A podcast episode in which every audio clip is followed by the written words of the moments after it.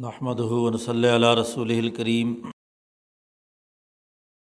اماباد قال الامام حجت الاسلام اشہ ولی اللہ دہلوی، باب الایمان بصفات اللہ تعالیٰ. یہ اس پانچویں مبحث کا چوتھا باب ہے. اس باب میں بر و اسم کی حقیقت پہلے مقدمے کے طور پر بیان کی گئی ہے. اور پہلے باب میں اصول البر میں سے سب سے پہلا اصول توحید باری تعلیٰ اللہ تبارک و تعالیٰ کا اس پوری کائنات پر واحد حکمران ہونے اور کائنات کے عالمگیر نظام چلانے میں اس کی وحدت کے بنیادی اثاثی اصول کو بیان کیا گیا۔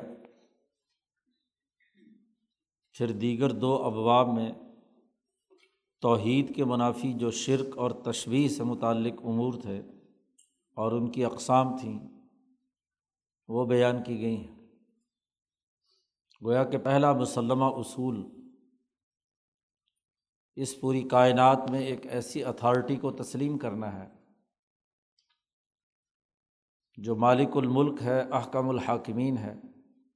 کائنات کے ذرے ذرے پر اسی ایک ذات کی حکمرانی ہے۔ حکومت کے بغیر کوئی نظم و نسق قائم نہیں ہو سکتا۔ اور کائنات کی حکمرانی ایک ہی شخص، ایک ہی ذات کے اندر ہے۔ جب تک کسی سسٹم اور حکومت میں ایک مرکزیت نہ مانی جائے، تو عملی طور پر نظام قائم نہیں ہو سکتا۔ تو پہلا اصول یہ واضح کیا گیا۔ دوسرا اصول اس چوتھے باب سے ہے۔ الایمان بصفات اللہ تعالیٰ۔ وہ جو احکم الحاکمین یا حکمران ہے اس کائنات کا، ہماری نسبت سے اس حکمران کی کیا صفات ہے اس ذات باری تعلیٰ کی بنیادی صفات کیا ہے اللہ تبارک و تعالیٰ کی صفات پر ایمان رکھنا۔ یہ دوسرا بڑا بنیادی اصول ہے۔ شاہ صاحب نے اس باب میں اس سے متعلق بنیادی اثاثی امور، قواعد و ضوابط بیان کیے ہیں۔ آغاز اس باب کا اس سے کرتے ہیں شاہ صاحب۔ علم علمی طور پر یہ بات جان لینی چاہیے کہ من اعظمی انواع البر الایمان بصفات اللہ تعالیٰ۔ نیکیوں کی اقسام میں سب سے عظیم ترین اونچے درجے کی جو نیکی ہے، ان میں دوسرے نمبر پر اللہ تبارک و تعالیٰ کی صفات پر ایمان ہے۔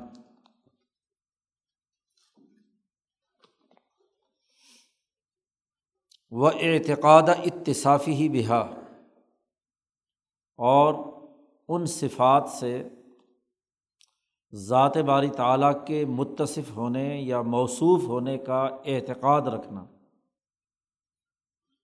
ایک ایمان بھی صفات اللہ تعالیٰ۔ اس بات پر ایمان اور یقین رکھنا کہ اللہ کی صفات ہیں۔ اور دوسرا یہ کہ ان صفات سے صرف اللہ تبارک و تعالیٰ ہی متصف ہیں، وہی موصوف ہیں اس، ان صفات۔ یہ دو باتیں اللہ کی صفات پر ایمان اور اللہ کی صفات سے ذات باری تعلیٰ کے متصف ہونے کا اعتقاد۔ اعتقاد دو چیزوں کے درمیان ربط اور عقد کو کہتے ہیں۔ عقد ایک معاہدہ تو دل کو باندھ لینا اس بات پر یہ گرا لگ جائے اس کے اندر کہ یہ صفات اس ذات کی ہی ہیں۔ یہ دو باتیں اگر پیدا ہو جائیں تو فن یفت بابم بین حاضل عبد و بین تعلیٰ دیکھیے ایک بات بڑی اہم سمجھنے کی ہے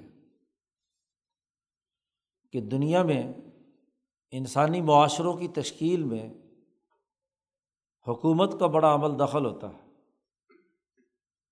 جب تک کسی حکومت کے بارے میں انسان کو پختہ یہ یقین اور اعتماد نہ ہو کہ وہ اس کی اتھارٹی کیا ہے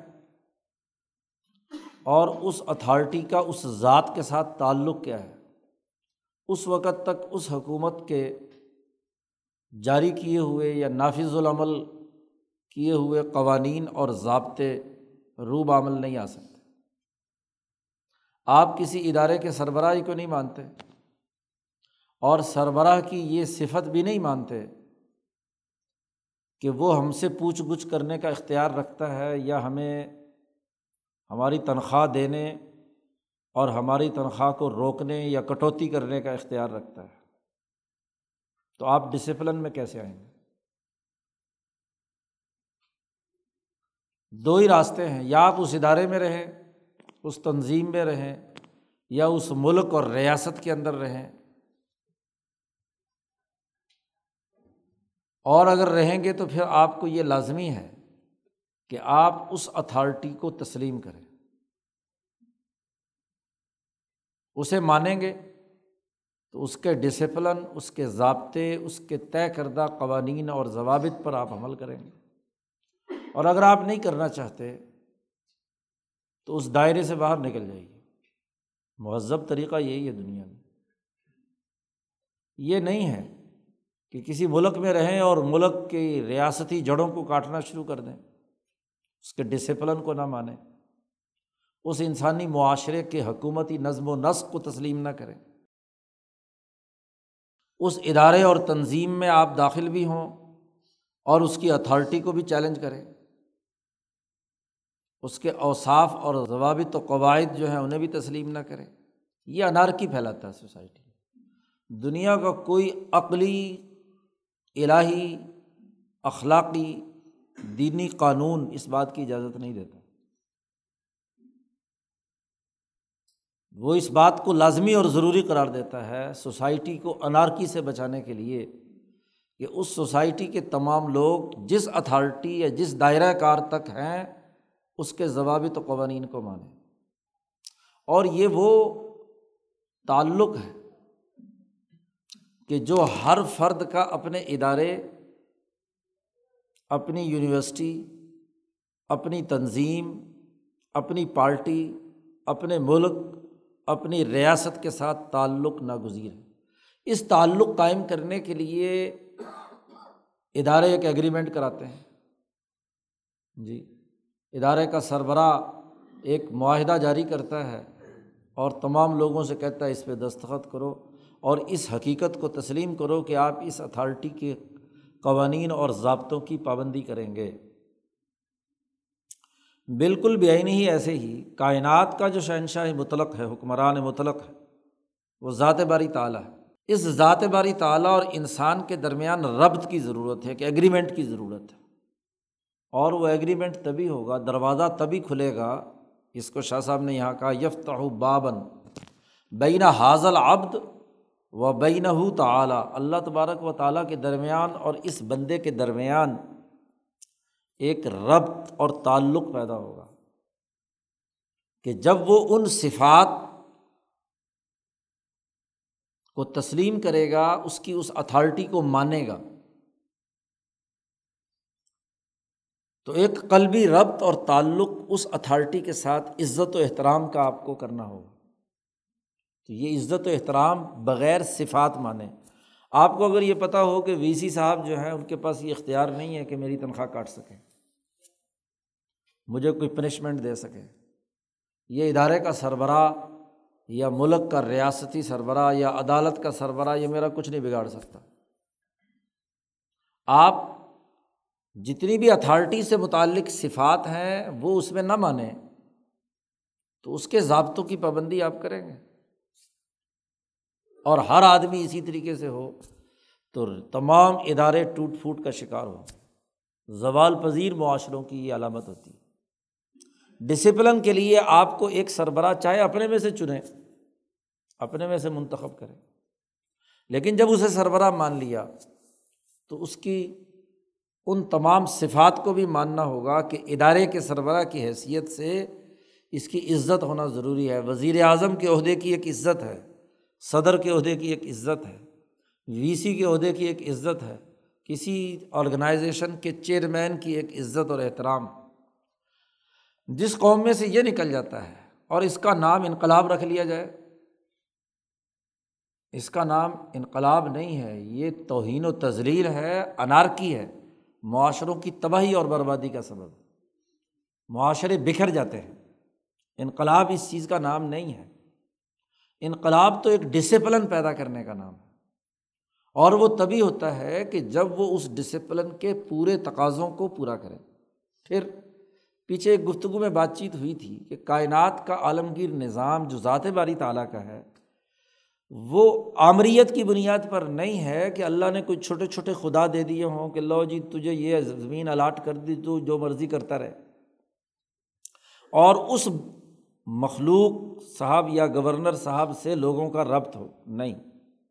یہاں یہ مطلوب ہے کہ تمام انسان ذاتی طور پر براہ راست اپنے قلب کی بنیاد پر اس مالک الملک کے ساتھ ربط پیدا کرے واسطے کی ضرورت نہیں ہے، یہی مطلب ہے توحید کا۔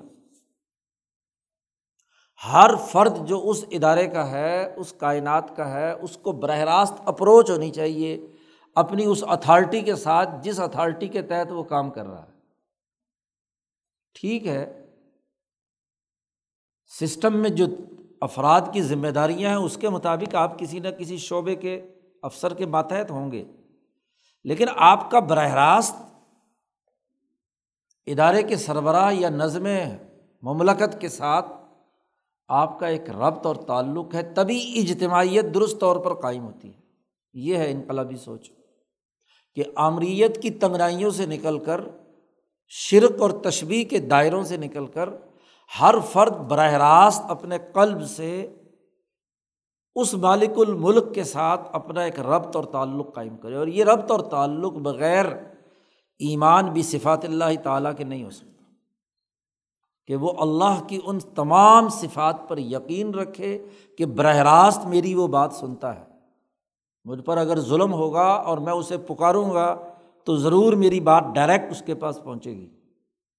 اسے یہ یقین رکھنا ہوگا کہ مجھے جب بھی، جس وقت بھی، جس چیز کی ضرورت ہوگی ایا کا نا و ایا کا نستعین، اس میں مدد کی طاقت ہے وہ مدد دینے کی صفت سے، اگر یہ معلوم ہو کہ وہ مدد دینے کی صفت نہیں رکھتا اور محتاج درمیان میں کسی پیر فقیر کا یا کسی ہاں جی درمیان میں ایجنٹ کا کوئی بھی ہو، بت ہو، کوئی پتھر ہو، کوئی قبر ہو، تو وہ اس کا ڈسپلن اس درجے کا نہیں ہوگا۔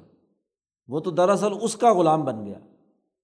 اب توحید کا لازمی نتیجہ یہ ہے کہ ہر آدمی کا قلب براہ راست اللہ کے ساتھ مربوط ہو اور وہ ان صفات کے ذریعے سے ہوگا کہ اس ذات کے اندر ایک بہت بڑی طاقت اور قوت ہے کہ وہ کسی کو سزا دے یا انعام دے، کسی کی مدد کرے، کسی کو زندہ رکھے، کسی کو علم منتقل کرے، وغیرہ وغیرہ۔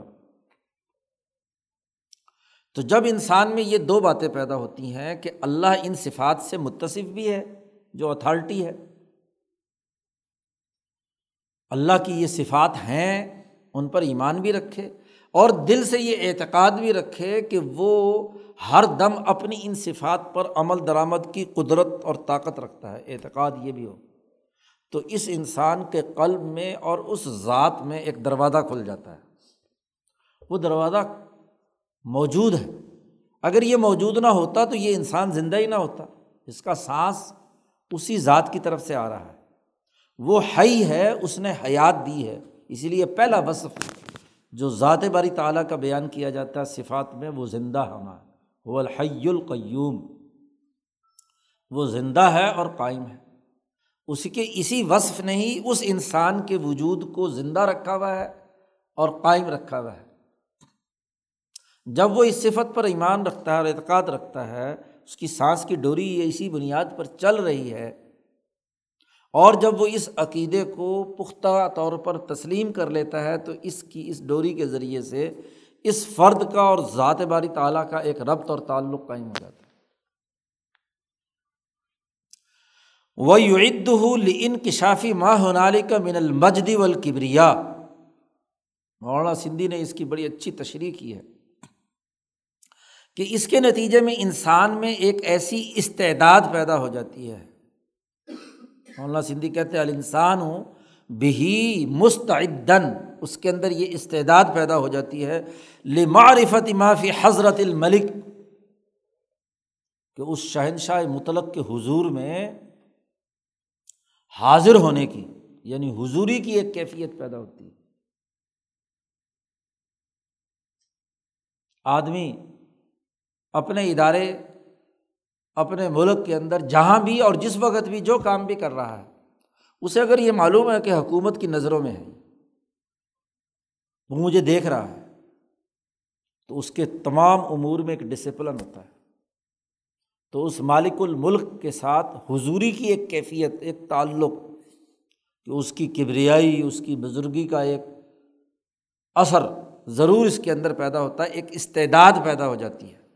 یو عد یہ اعتقاد اور یہ ایمان اس میں یہ استعداد پیدا کرتا ہے کہ اس کے سامنے ذات باری تعالیٰ کی بزرگی اور بڑائی جو ہے اس کا انکشاف ہر وقت رہے، حضوری کی کیفیت اسے حاصل ہو جائے۔ تو پہلا قانون اور ضابطہ شاہ صاحب نے بیان کیا کہ یہ ہر انسان کی بنیادی ضرورت ہے، اس کی فطرت کا تقاضا ہے، اس کے نیکیوں میں سے، بر میں سے سب سے اعظم اور عظیم ترین نیکی ہے کہ انسان ایمان بھی صفات اللہ تعالیٰ و اعتقاد اتصافی ہی بہا۔ یہ دو چیزیں رکھے تو اس کے نتیجے میں اس میں دو باتیں پیدا ہوتی ہیں۔ ایک یہ کہ اس کے دل سے لے کر ذات باری تعالیٰ کے درمیان ایک دروازہ کھل جاتا ہے اور اس دروازے کھلنے کے نتیجے میں، اس اعتقاد اور ایمان کے نتیجے میں، اس کی روح کے اندر یہ استعداد پیدا ہوتی ہے کہ وہ ذات باری تعالیٰ کی عظمت اور کبریائی سے اس کا دل لبریز ہو اور کائنات منکشف ہو جائے۔ ایک علمی قاعدہ شاہ صاحب نے بیان کیا اور دوسرا علمی قاعدہ کہ جب اللہ کی صفات پر ایمان رکھنا اتنا ہی ناگزیر ہے، تو اب یہاں سے ایک بڑا مشکل مسئلہ شروع ہو جاتا ہے کہ خالق ورا الورا ہے۔ اور یہ مخلوق بہت ہی محدود اور تنگ ہے۔ وہ صفات کا ادراک یا معرفت کیسے حاصل ہو؟ کس پہلو سے اس کا جائزہ لیا جائے؟ تو اس کے لیے بھی شاہ صاحب نے ایک علمی قاعدہ بیان کیا ہے۔ اور اسی علمی قاعدے کے ذیل میں اللہ کے لیے صفت کے طور پر جن جن الفاظ کا استعمال کیا جا سکتا ہے، اس کے اصولی ضابطے شاہ صاحب نے یہاں اس علمی قاعدے میں بیان کیے اور اس سے شاہ صاحب سے پہلے کی جو ایک ہزار سالہ بحث مختلف فرقوں اور گروہوں میں صفات باری تعالیٰ کے بارے میں چل رہی تھی، شاہ صاحب نے ان تمام کا تحلیل و تجزیہ کر کے ان ضابطوں کی روشنی میں اس کی بڑی دو ٹوک وضاحت کر دی اور تمام ابہامات اور مقبصے جو مختلف فرقوں اور گروہوں اور عقل پرستوں نے پیدا کیے ہوئے تھے، ان تمام کو دھو کر صاف کر دیا لیکن مسئلہ بڑا مشکل ہے، کیونکہ ایک تو اس کے لیے ایک ہزار سالہ وہ جو ذخیرہ ہے، علمی ابحاس کا، اس کا کم از کم خلاصہ معلوم ہونا ضروری ہے۔ اور وہاں جو مختلف بکاتب بھائی فکر رہے ہیں۔ جی ان کے بارے میں کہ ان کے عقلی ابہامات کیا تھے، اشکالات کیا تھے، اس کے کیا جوابات دیے گئے۔ اور اہل سنت والجماعت اور دوسرے فرقوں کے درمیان مناظرہ، مباحثات اور جو پہلو ہوتے رہے، وہ کیا تھے؟ تو اس کا کچھ نہ کچھ علم ہونا چاہیے۔ پھر اس کی بنیاد پر شاہ صاحب نے ہاں جی ان کو سامنے رکھ کر عقلی اور نقلی بنیادوں پر یہ باتیں سمجھائی ہیں۔ پہلی بات تو شاہ صاحب نے یہ کہی ہے کہ اللہ تبارک و تعالیٰ کی ذات اتنی اجل، اتنی بزرگ تر، اتنی اعلیٰ درجے کی ہے کہ انسانی زندگی کے جو عمومی پہلو ہیں وہ اس کا ادراک نہیں کر سکتے۔ قرآن نے کہا لات ادرک ال اس کا ادراک آنکھیں نہیں کر سکتی۔ تو شاہ صاحب نے کہا، پہلی بات تو یہ اصولی طور پر یاد کر لیجیے کہ اللہ پاک اجل ہے، بزرگ ہے کہ این یوقاسا بھی معقول او محسوس، کہ ذات باری تعالیٰ کو کسی عقلی یا کسی محسوس بات پر قیاس کر کے سمجھا جائے۔ کوئی ہمارے گرد و پیش میں کوئی محسوسات میں سے محسوسات کون کون سی چیزیں ہوتی ہیں جن کو آنکھوں سے دیکھتے ہیں، کانوں سے سنتے ہیں، زبان سے چکتے ہیں، ہاتھ لگا کر بغیر ہوا سے خمسا ان کو کہتے ہیں محسوسات۔ اور وہ جو محسوسات نہیں ہوتی، محض عقل میں تخیل لا کر، عقلی بنیادوں پر۔ تو کوئی عقلی شے ایسی نہیں جس پر ذات باری تعالیٰ کو قیاس کیا جا سکے۔ اور نہ ہی کوئی محسوسات میں سے ایسی شے ہے کہ جس پر اللہ کو قیاس کیا جا سکے۔ انسان کسی چیز کو سمجھتا ہے، پہلا درجہ کیا ہوتا ہے؟ قیاس کی بنیاد پر۔ جو چیز نظر نہیں آ رہی، غیب ہے نظروں سے، تو پہلے آدمی اس کو سمجھتا ہے قیاس کی بنیاد پر۔ آپ کوئی چیز اس کے سامنے رکھتے ہیں کہ فلاں، فلانی تمثیل ہے، فلانی شے ہے، تو اس جیسا اس جیسا اس جیسا، تو قیاس کرتا ہے انسان کہ ایسا ہی ہوگا یہ بھی۔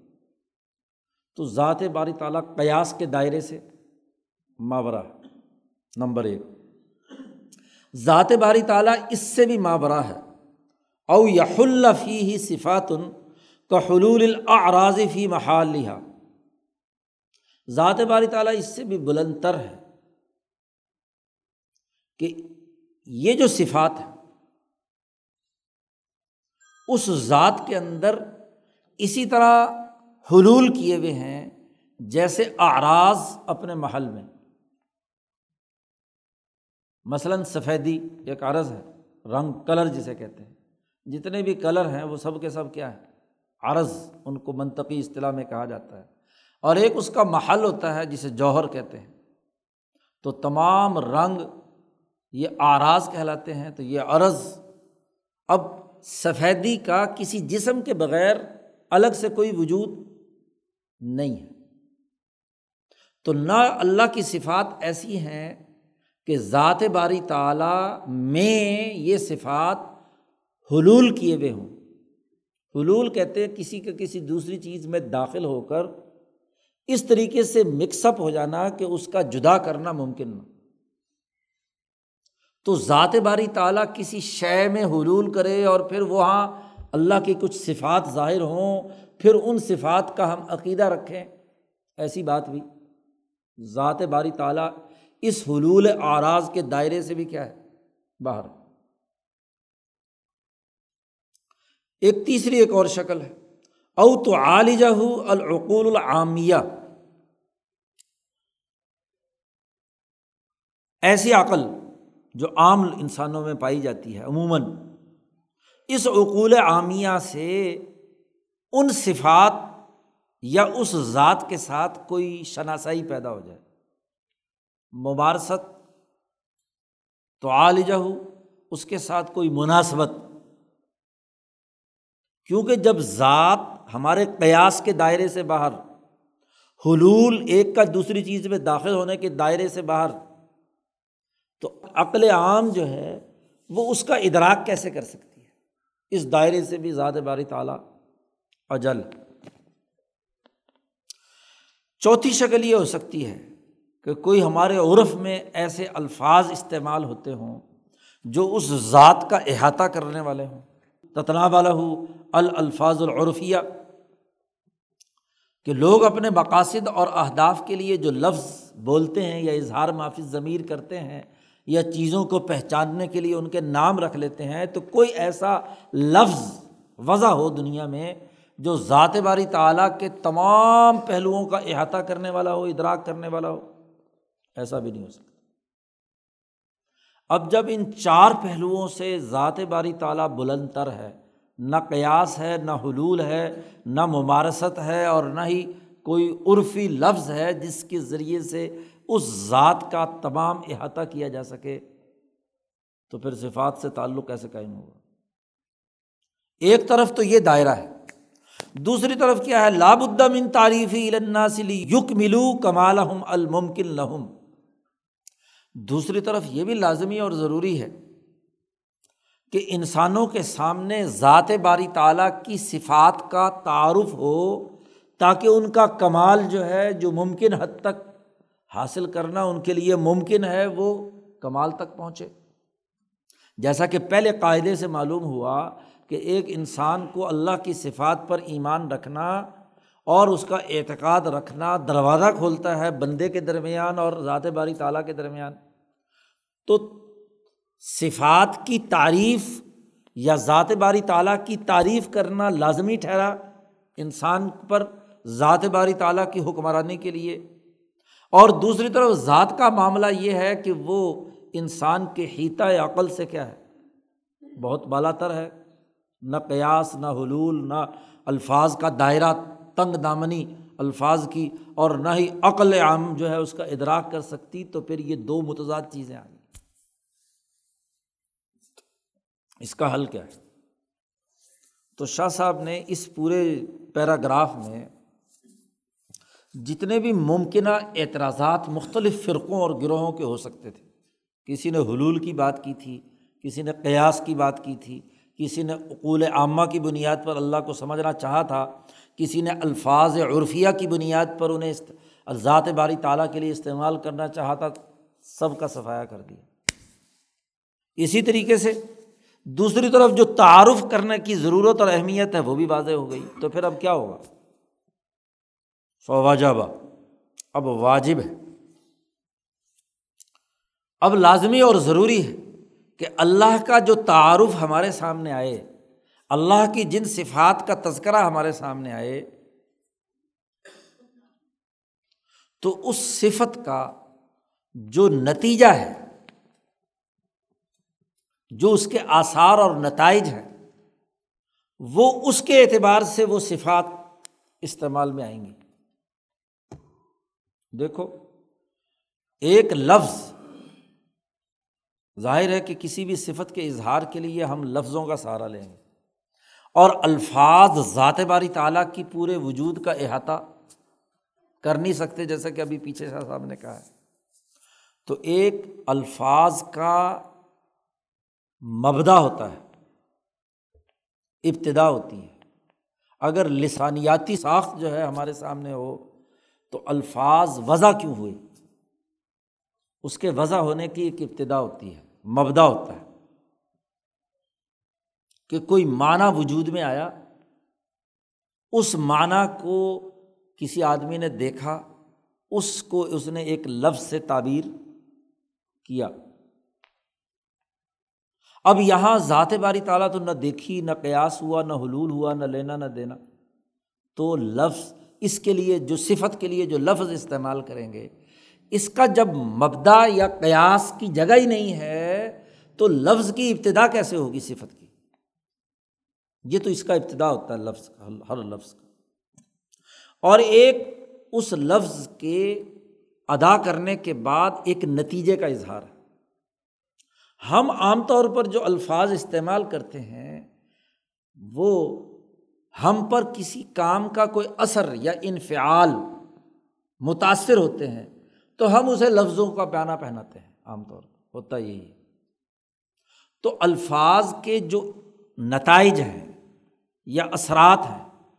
ذات کے لیے جب لفظ پر بحث کی جائے گی، کوئی لفظ اللہ کی صفت کو بیان کرنے کے لیے آئے گا، تو اس سے اس لفظ کا جو مبدا ہے، وہ وہ پیش نظر نہیں ہوگا۔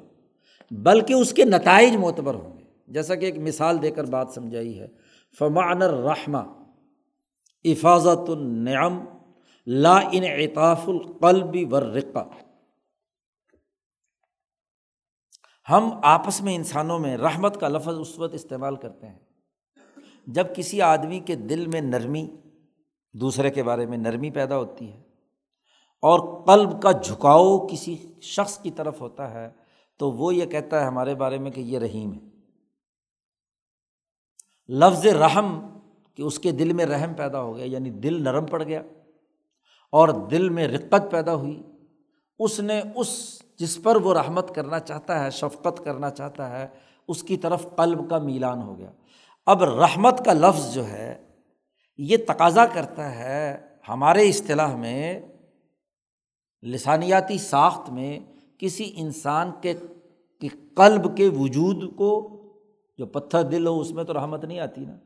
دل بھی ہو اور دل میں نرمی بھی ہو، دل میں پیار بھی آئے اور دل کا جھکاؤ بھی ہو اس مرحوم پر جس پر وہ رحمت کرنا چاہتا ہے۔ تو لفظ رحمت کا مبدا کیا ہوا؟ قلب کا جھکاؤ، قلب کی رقت۔ لیکن اس کا ایک نتیجہ ہے کہ جب یہ آدمی کسی دوسرے کے اوپر رحمت کا لفظ اظہار کرتا ہے، تو اس کے نتیجے میں اس کو پیار کرتا ہے، اس کو یا پیسے دیتا ہے، یا اس کی کوئی مدد کرتا ہے، یا اس کے ساتھ کوئی تعاون کرتا ہے۔ وہ اس جس پر رحمت کی گئی ہے، اس پر اس رحمت کے جذبے کا کیا ہے؟ اظہار ہے یا اس کے آثار اور نتائج میں سے۔ تو جب اللہ کو ہم رحیم کہیں گے یا رحمان کہیں گے، تو اس رحمان اور رحیم کا جو مبدا ہے لفظ کا، کہ اللہ میاں کا ایک دل تھا اور دل کے اندر نرمی پیدا ہوئی اور دل نے کیا ہے؟ جھکاؤ، اظہار کیا، فلاں کیا فلاں کیا۔ چونکہ ذات کے تو ہمارے دائرۂ ادراک سے باہر ہے، دل ہے یا نہیں، ہمیں تو نہیں معلوم۔ اور اگر ہے تو اس کا میلان اور جھکاؤ، یہ بھی ہماری بحث سے یہ بات خارج ہے۔ ہمیں الفاظ کے ان نتائج تک دیکھنا ہے، کیونکہ یہ ہماری نسبت سے بات ہو رہی ہے۔ ہماری نسبت سے بات ہو رہی ہے عوام، انسانوں کی نسبت سے۔ کہ انسانوں پر اس رحمت کے لفظ کا جو نتیجہ ہے، وہ انعام کی شکل میں، پیار کی شکل میں، محبت کی شکل میں ہاں جی انعام کی شکل میں، مدد کی صورت میں آ رہا ہے۔ تو پہلا اصول اور ضابطہ یہ ہے کہ ذات باری تعالیٰ کے لیے جو صفات بھی استعمال کی جائیں گی بمانہ وجود غایاتیہ اس کے نتائج اور غائط کے وجود کے اعتبار سے ہوں گی، اس کے ابتدائی وجود لفظ کی ساخت کے ابتدائی وجود کی بنیاد پر نہیں ہوگی اب یہ ساری بحث زبانوں پر بڑی تحقیق ہوئی ہے اور بہت کچھ اس پر لکھا گیا ہے کہ الفاظ کیسے بنے اور کیا کیا۔ تو بات یہ ہے کہ یہ پوری بحث سامنے نہ ہو تو اس کی حقیقت صحیح سمجھ میں نہیں آ سکتی۔ خلاصہ اتنا ہی اتنا ہم ہمارے پاس سامنے آ چکا ہے۔ ایک بات۔ دوسری بات اللہ کے لیے یہ صفت اس لفظ کے ذریعے سے صفت بیان کی جائے گی کہ جس میں اس کے نتائج سامنے ہوں گے، اس کا اصل مبدا سامنے نہیں ہوگا، کیونکہ مبدا کے حقیقت ہمارے دائرۂ ادراک سے بلند تر۔ نمبر دو، کسی صفت کے استعمال کے لیے یہ بھی ضروری ہے کہ انتستعار الفاظ تد اعلیٰ تسخیر الملک المدینتی ہی ایسے الفاظ آریتاً ذات باری تعالیٰ کے لیے بطور صفت کے استعمال کیے جائیں گے، جو اس بات پر دلالت کرے کہ جیسے ایک ملک کا سربراہ اور حکمران اپنی ریاست کے، اپنے مدینہ اور اپنے شہر اور اپنی ریاست کے تمام امور کو مسخر کر کے ایک سسٹم کے تحت چلاتا ہے۔ تو ذات باری تعالیٰ کو بھی ایسا ہی احکم الحاکمین، مالک الملک اور پوری کائنات کا حکمران واحد تسلیم کرنے کے تناظر میں وہ لفظ استعمال کریں گے۔ جیسے ہم دنیا میں اپنے سربراہ مملکت کے لیے عزت اور احترام کے الفاظ استعمال کرتے ہیں، کوئی ہاں جی گرا ہوا لفظ جو ہے وہ ہم اس ذات کے لیے استعمال نہیں کرتے، کوئی گھسا پٹا، کوئی غیر پارلیمانی لفظ جو ہے وہ ہم استعمال نہیں کرتے کسی ہاں جی معزز حکمران کے لیے، تو ذات باری تعالیٰ کے لیے بھی عزت والے الفاظ استعمال کیے جا سکتے ہیں۔ حکمرانی پر دلالت والے الفاظ استعمال کیے جا سکتے ہیں۔ ایسے نہیں کہ جو کمزوری اور پستی اور ذلت کے معنیٰ کے اندر، کیونکہ وہ حکم الحاکمین۔ کیوں؟ لی تسخیری ہی لی جمیع الموجودات۔ اس لیے کہ ذات باری تعالیٰ یہ دنیا کا حکمران تو بیچارہ بہت تھوڑے سے دائرے کے اندر اپنا دائرۂ حکومت رکھ کر نظم و نسق چلاتا ہے۔ اور ذات باری تعالیٰ کی حکمرانی جو ہے وہ جمیع الموجودات، تمام موجودات پر اللہ کی حکمرانی ہے۔ شاہ صاحب کہتے ہیں کہ اس دنیا میں، الفاظ کی دنیا میں بھی لا عبارت فی حاضل معنی افسح من حاضی یہ حکمرانی کے نظم و نسق سے ہٹ کر ہماری لسانیاتی ساخت میں اور ہماری اس دنیا میں زیادہ فصیح ترین لفظ اور کوئی ہو نہیں سکتا۔ آدمی فصاحت و بلاغت کے دریا حکومتی نظم و نسق کے لیے استعمال میں لاتا ہے۔ وہیں پر زبان دانی پر بحث کی جاتی ہے۔ اور اگر کسی ملک کے صدر وزیر اعظم کو الفاظ نہیں بولنے آتے جی تو وہ بیچارہ اس ملک کے حال، لوگوں کا حال کیا ہوگا؟ حکومتوں کی ضرورت ہوتی ہے، اداروں کی ضرورت ہوتی ہے کہ وہاں نپے تلے جملے جن کے قانونی مفاہیم اور مطالب ہوتے ہیں، سفارتی زبان استعمال کی جاتی ہے۔ وہ فصیح ترین جملے ہوتے ہیں، ان کے مخصوص مطالب ہوتے ہیں۔ یہ نہیں کہ جو انٹ شنٹ وزیر اعظم بولتا رہے۔ تو اس کے لیے تو بڑا سوچ سمجھ کر، کیونکہ اس کے ہر لفظ کا ایک مطلب ہے اور وہ پوری ریاست اور مملکت کے تمام افراد کی زندگیوں سے کھیلنے والا معاملہ ہے۔ اس کے الفاظ اگر ہاں جی غلط ہاں جی ان کی تشریح ہو جائے تو پورا کا پورا نظام درم برم ہو جاتا ہے۔ تو شاہ صاحب کہتے ہیں، اس سے زیادہ فصاحت و بلاغت کے لفظ اور کہاں استعمال کیے جا سکتے ہیں؟ تو دوسری بات یہ ہے کہ ذات باری تعالیٰ کے لیے ان الفاظ کو بطور صفات کے استعمال کیا جائے گا آریتن لیا جائے گا، ادھار لیا جائے گا۔ جو حکمرانوں کے لیے استعمال کیا جاتا ہے نمبر تین بات۔ اللہ کی صفات کو بیان کرنے کے لیے کچھ تشبیہات کا استعمال بھی کیا جا سکتا ہے، لیکن کچھ شرائط کے ساتھ۔ وہ انتست عملہ تشبیہاتن ایسی تشبیہات کا استعمال، ایک شرط یہ ہے کہ اللہ یق صدا انفسیہ بل الا معان مناسبت اللہ فلعرف اس شرط کے ساتھ کہ اس تشبیح سے براہ راست اس کا لفظی معنی معتبر نہیں، بلکہ ان تشبیہات سے عرف میں جو معنی اور مطلب مراد لیا جاتا ہے وہی لیا جائے گا۔ یہ بھی فصاحت و بلاغت اور کسی زبان کے ادب سے تعلق رکھتی ہے۔ تشبیہات سے ہمیشہ لفظی مطلب کبھی بھی نہیں ہوتا تشبیہات سے اس کا وہ مناسبت کی بنیاد پر معنویت پیش نظر ہوتی ہے۔ لفظی مطلب ہم کہتے ہیں، فلاں آدمی شعر ہے۔ تو اب یہاں مطلب شعر سے کیا ہے؟ اس کا لفظی مطلب ہے۔ تو جب تشویح استعمال کی جائے تو تشویح کا مطلب کیا ہوتا ہے؟ بہادری بس۔ یہاں یہ نہیں کہا جائے گا کہ جی فلانا شعر ہے یعنی اس کی دم بھی ہے، یوں بھی ہے، وہ بھی ہے۔ حقیقی معنی معتبر نہیں۔ جیسے مثلاً اللہ تعالیٰ کے لیے اگر لفظ استعمال کیا جائے، جیسے قرآن نے خود استعمال کیا، بے بس ید الجود، کہ اس کا ہاتھ کھلا ہے۔ اب اس کا لفظی معنی مراد تو نہیں ہے نا، اس سے مراد ہے کیا ہے؟ کہ ہم کہتے ہیں فلانا آدمی کا بڑا ہاتھ کھلا ہے یعنی بڑا سخی ہے۔ سخاوت کے لیے یہ لفظ عربی میں استعمال کیا جاتا ہے، اردو میں بھی ہاں جی بڑا کھلا ہاتھ رکھتا ہے یعنی جو بھی آ گیا اس پہ مال خرچ کر دیتا ہے۔ تو اب یہ لفظ جو ہے، یہ سخاوت کے معنیٰ میں استعمال ہوا، اس کا لفظی معنی مطلب مراد نہیں۔ ایک شرط تو یہ ہے کہ جو تشویش ذات باری تعالیٰ کے لیے استعمال کی جائے، اس میں لفظ کا لفظی معنی، ذاتی معنی پیش نظر نہ ہو بلکہ عرف میں اس تشبیح سے جو مراد لیا جا رہا ہے وہی ہو۔ ایک شرط تو یہ۔ دوسری شرط یہ بھی ہے۔ وہ بھی شرط اللہ یوہما المخاطبین ابہامن سریحن انحفی الباس البہیمیا یہ بھی شرط ہے کہ وہ تشبیح سننے والوں میں یہ وہم یا ابہام پیدا نہ کرے۔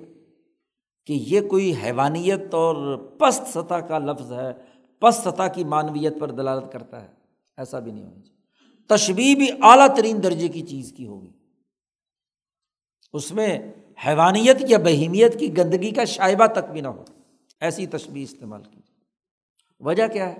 کہ یہ جو ابہام ہے، سننے والوں کا، مخاطبین کا ابہام، یہ بھی لوگوں کی ذہنی سطح کے مختلف ہونے سے مختلف ہو سکتا ہے۔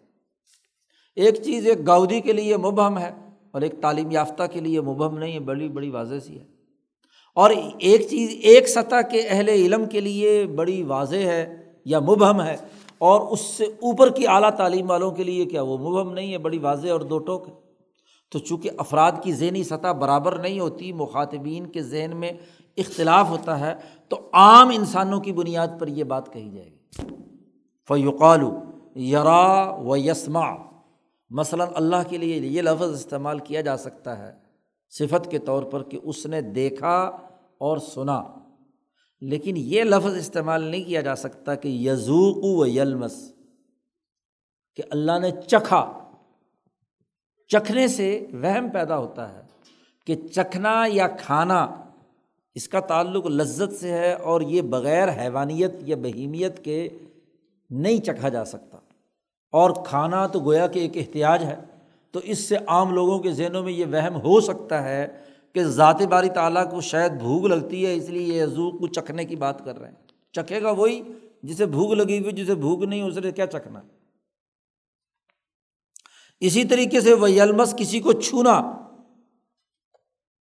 جی مولانا سندھی نے کہا کہ جیسے یزوق و لفظ اللہ کے لیے استعمال نہیں کیا جا سکتا کیونکہ کھانے پینے پر یہ دلالت کرتا ہے، ایسے ہی کسی کو چھونا۔ تو چھونا یہ بھی ایک احتیاط پر دلالت کرتا ہے نا کہ بغیر، اصل میں تو یہ لفظ جو ہے لمس، ملامسہ قرآن پاک میں استعمال ہوا ہے، مرد اور عورت کے تعلق پر دلالت کرتا ہے۔ تو اس کے وہم ہو سکتا ہے کہ اللہ میاں کی کوئی بیوی ناؤز باللہ ہو۔ تو اس لیے یہ لمس کا لفظ بھی استعمال نہیں کیا جا سکتا۔ چوتھی بات یہ ہے کہ یوسم افادہ کل معان متفقن فی امرن بھی اسمن ایسے نام سے اللہ کا نام رکھا جا سکتا ہے جو بہت سارے معنوں پر مشتمل ہو، ان تمام کی معنویت اس کے اندر داخل ہو۔ جیسے رزاق بہت زیادہ رزق دینے والا، کپڑے بھی، کھانا بھی، پینا بھی، مکان بھی، تمام ضروریات اور سہولتیں بھی۔ یا المصور اسماء الہیہ میں سے ایک صرف اسم اللہ کا کیا المصور تصویر بنانے والا، تو لوگوں کی شکل و صورت تخلیق دینے والا، بنانے والا، صورت نقش و نگار بنانے والی ذات۔ تو بہت سارے ہاں جی تصویریں، بہت سارا رزق۔ نمبر پانچ، ذات باری تعلیٰ کا کوئی صفت کا لفظ جب استعمال کیا جائے گا، تو پانچویں یہ بات بھی ہے کہ ہر وہ نامناسب چیز جو ذات باری تعلیٰ کے ساتھ مناسبت نہیں رکھتی، اس کی نفی کی جائے ذات باری تعلیٰ سے۔ کہ نامناسب چیز کا کوئی تعلق ذات باری تعلیٰ سے نہیں ہے۔ لا سیمہ ما لہجب ہی ظالمون فی حق کی خاص طور پر وہ باتیں جو ظالموں نے ذات باری تعلیٰ کے لیے استعمال کی ہیں، غلط لوگوں نے۔ مثلاً انہوں نے کہا کہ اللہ میاں کہ یہ بیٹیاں ہیں، فرشتے۔ یا ہاں جی عیسیٰ علیہ السلام اور عزیر جو ہے وہ اللہ کے بیٹے ہیں۔ تو لم یلد ولم یولد نفی کرنا۔ پانچ بنیادی اثاثی امور پیش نظر رکھنے ہوں گے۔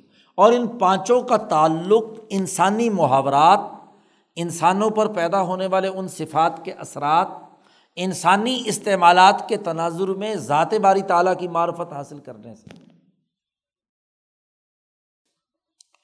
شاہ صاحب یہ بات کرنے کے بعد دلائل دے رہے ہیں۔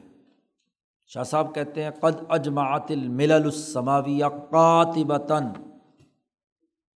تمام ملتیں جو آسمان سے آئی ہیں، یہودی ہیں، عیسائی ہیں، مسلمان ہیں، جو جو بھی آسمانی مذاہب ہیں، ان تمام کا متفقہ طور پر قاتبتاً اول سے آخر اس بات پر اتفاق ہے کہ ذات باری تعلیٰ کی صفات اس طور پر بیان کی جائیں تو وہ درست یہ جو پانچ امور پیچھے شاہ صاحب نے واضح کیے۔ چونکہ یہ پہلی قسم چل رہی ہے جس میں بنیادی قواعد و ضوابط چل رہے ہیں۔ تو صفات باری تعالیٰ کے حوالے سے تمام ملتوں، ملل سماویہ کا اتفاق ہے۔ اس بات پر بھی کہ اللہ کی صفات کو ان پانچ دائروں میں متعین کیا جا سکتا ہے۔ اس کے مطابق بیان کیا جا سکتا ہے۔ اور اس بات پر بھی اتفاق ہے کہ وہ علات انتستا عملہ تل کر عبارات علا وجہ کہ ان عبارات کو ان کے حقیقی اسی تناظر میں، جیسے یہ پانچ دائروں شرطوں کے ساتھ شاہ صاحب نے بیان کیا ہے، اسی کی بنیاد پر استعمال کیا جائے گا اور ان پر بحث نہیں کی جائے گی ان کے ان استعمالات سے زیادہ۔ کیوں؟ کہ ان صفات کا تعلق اس احکم الحاکمین کے پروٹوکول سے ہے۔ اور پروٹوکول کے لیے ضروری ہے کہ جس دائرے کی بات کہی جائے، اس دائرے تک محدود رہنا ہوگا۔ اس دائرے سے اوپر آپ اس کے اندر مزید تحقیق و تفتیش نہیں کر سکتے۔ اور اس بات پر بھی تمام ملتوں کا اتفاق ہے کہ اللہ حاضہ مزت القرون المشود الحا بالخیر۔ جب تک وہ صدیاں اور زمانے رہے جن کے بارے میں حضور نے بھلائی اور خیر و خوبی کی شہادت دی ہے۔ اور وہ تین زبانیں ہیں۔ خیر القرون قرنی سم الدینہ یلون ہوں سم الدینہ یلون ہوں جی یہ تین زمانے یا زیادہ ذرا دو، ڈھائی، تین صدیاں۔ ان صدیوں تک یہ معاملہ اسی طرح رہا اتفاقی طور پر۔ پھر گروہیت پیدا ہوئی۔ شاہ صاحب نے اگلی آٹھ سو سال، جو شاہ صاحب سے پہلے کے آٹھ نو سو سال ہیں، دو سو سال تک تو کوئی جھگڑا نہیں تھا۔ صفات ذات باری تعالیٰ کی اسی طور پر بیان کی جاتی تھیں اور اسی تناظر میں ہی انہیں سمجھا اور بولا جاتا تھا۔ لیکن شاہ صاحب کہتے سم خواضہ طافتم من المسلمین فی البحث عنہا و تحقیقی معانی ہا من غیر نسن ولا برحان قاطع۔ پھر اس کے بعد مسلمانوں کی ایک جماعت اٹھی عقل پرستوں کی، جنہیں معتضلاع کہا جاتا ہے۔ انہوں نے ان صفات پر بحث مباحثے شروع کر دیے۔ ان کے معنویت کی تحقیقات و تحقیقات کے پیچھے پر چل پڑے۔ حالانکہ واضح طور پر ان صفات کے بارے میں نہ کوئی ان کے پاس دلیل تھی، نہ کوئی شرعی دلیل تھی، نہ کوئی عقلی دلیل تھی۔ خود ساختہ بنیادوں پر انہوں نے یہ بحثیں شروع کر دی، اللہ کی صفات کے اندر غور و خوض ہاں جی لغ طور پر شروع کر دیا۔ حالانکہ نبی اکرم صلی اللہ علیہ وسلم کا یہ فرمان موجود تھا کہ تفق کرو فی الخلق ولا تفق کرو فی الخالق۔ مخلوقات پر غور و فکر کرو، اپنے گرد و پیش کی تمام امور پر غور و فکر کرو اور ان کا انسان کے لیے انسان دوست استعمال کے طریقۂ کار کو سائنس، ٹیکنالوجی وغیرہ اس پر غور و فکر کرو، خالق میں غور و فکر مت کرو، لا تفق کرو فی الخالق، کیونکہ وہ تمہارے دائرۂ ادراک سے باہر ہے۔ یہ حدیث موجود تھی۔ اسی طرح خود اللہ تبارک و تعالیٰ نے ارشاد فرمایا کہ وہ انا الا ربکل منتہا بے شک تیرے رب تک ایک منتہا ہے۔ ایک انتہا ہے کہ اس سے آگے آپ نہیں بڑھ سکتے۔ اس آیت کی تفسیر میں خود نبی اکرم صلی اللہ علیہ وسلم نے فرمایا، لا فکر تھا پھر رب رب تبارک و تعالیٰ کے اندر فکر، غور و فکر نہیں ہو سکتا۔ وصفات لئی سبھی مخلوقات محدثات۔ دوسری بات شاہ صاحب نے یہ بھی کہی، یہ تو حدیثیں آ گئی۔ اور دوسری بات شاہ صاحب نے یہ کہی کہ یہ جتنی بھی ذات باری تعالیٰ کی صفات ہے نا، یہ مخلوقات اور محدثات نہیں ہے یہ کوئی نئی پیدا نہیں ہوئی۔ نہ یہ مخلوقات ہیں، نہ یہ محدثات ہیں۔ اور جب مخلوقات نہیں ہے تو و تفکر فی ہا ان نما ہوا کئی فصف الحق بیا فقان تفکر فی الخالق۔ اس کے اندر غور و فکر کرنا کہ اللہ تبارک و تعالیٰ ان صفات سے کیسے متصف ہوا، تو یہ تو ذات باری تعالیٰ کے اندر غور و فکر کرنا ہے، جس سے ہمیں روک دیا گیا۔ اسی طرح ترمزی شریف میں یہ حدیث آتی ہے ید اللہ ملا، کہ اللہ کا ہاتھ بھرا ہوا ہے۔ اب اس کی کیا تحقیق ہے؟ ترمزی امام ترمزی نے اس حدیث کے نیچے لکھا ہے وہ حاد الحدیث قول العما یو من بھی کما جا امن غیر یو فسر او یو اس پر ایمان لایا جائے گا، جیسا کہ یہ جملہ آ گیا ہے۔ حضور نے فرما دیا، بغیر کسی تفسیر کے اور بغیر کسی وہمی خیال کے۔ حاقضہ کالا غیر واحد من العمہ امام ترمزی نے کہا ہے کہ ایک سے زیادہ اماموں نے یہی بات کہی ہے، جن میں سفیان سوری ہیں، مالک ابن انس ہیں ہاں جی سفیان ابن اویانہ ہیں، عبداللہ ابن مبارک ہیں۔ چار پانچ بڑے بڑے محققین، محدثین کا نام ذکر کیا۔ انّ تروا حاضل اشیا اس طرح کی چیزیں جہاں بھی حدیث میں روایت کی گئی ہیں، ان پر ایمان لایا جائے گا۔ ولا یقال القیفہ اور اس پر یہ سوال نہیں اٹھایا جائے گا کہ کیسے۔ کیسے کا سوال تو تب اٹھایا جائے جب ذات کا ادراک اور اس صفات کا منبع معلوم ہو۔ جب وہ معلوم نہیں تو کیفا کا سوال نہیں ہو سکتا۔ اسی طریقے سے امام ترمزی نے ایک اور جگہ پر کہا ہے کہ ان اجرا حاضی صفات کما ہی علیہ سبھی تشبی ہند وہ نمت تشبی یقالا ان تمام صفات کا اس طریقے سے بیان کرنا یہ تشبیح کے دائرے کے اندر داخل نہیں۔ تشبیح تو یہ ہے کہ اللہ کے سننے کو عام انسانوں کی طرح کا سننا سامعہ کا سامعہ و باسارا کا باسارا کہ جیسے انسان نے دیکھا نوز باللہ، اللہ نے بھی ایسا ہی دیکھا، جیسے انسان نے سنا، ایسے نوز باللہ کہا جائے، اللہ نے سنا، اگر یہ سمجھا جائے تو پھر یہ تشبیح ہے اور یہ تشبیح ناجائز ہے۔ ایسے ہی وقال الحافظ ابن حجر، امام بخاری کی مشہور کتاب کے شارے ہیں، حافظ ابن حجر۔ یہاں حافظ جب کہا جاتا ہے تو اس سے مراد ہے حافظ الحدیث، جسے لاکھوں حدیث زبانی یاد ہوتی ہیں، وہ حافظ ہے۔ قرآن کا حافظ بھی آسان سے مل جاتے ہیں، لیکن حدیث کے حافظ ملنا مشکل۔ حافظ ابن حجر اسقلانی فرماتے ہیں کہ لم یلقل عن نبی صلی اللہ علیہ وسلم ولا عن احد من صحابت من طریق صحیح۔ نہ تو نبی اکرم صلی اللہ علیہ وسلم سے، نہ کسی بھی صحابی سے، کسی صحیح روایت کے ساتھ یہ بات منقول نہیں ہے کہ ات تصریح بھی وجوبی تعویل شعیم من ذالکا یعنی المتشابہات۔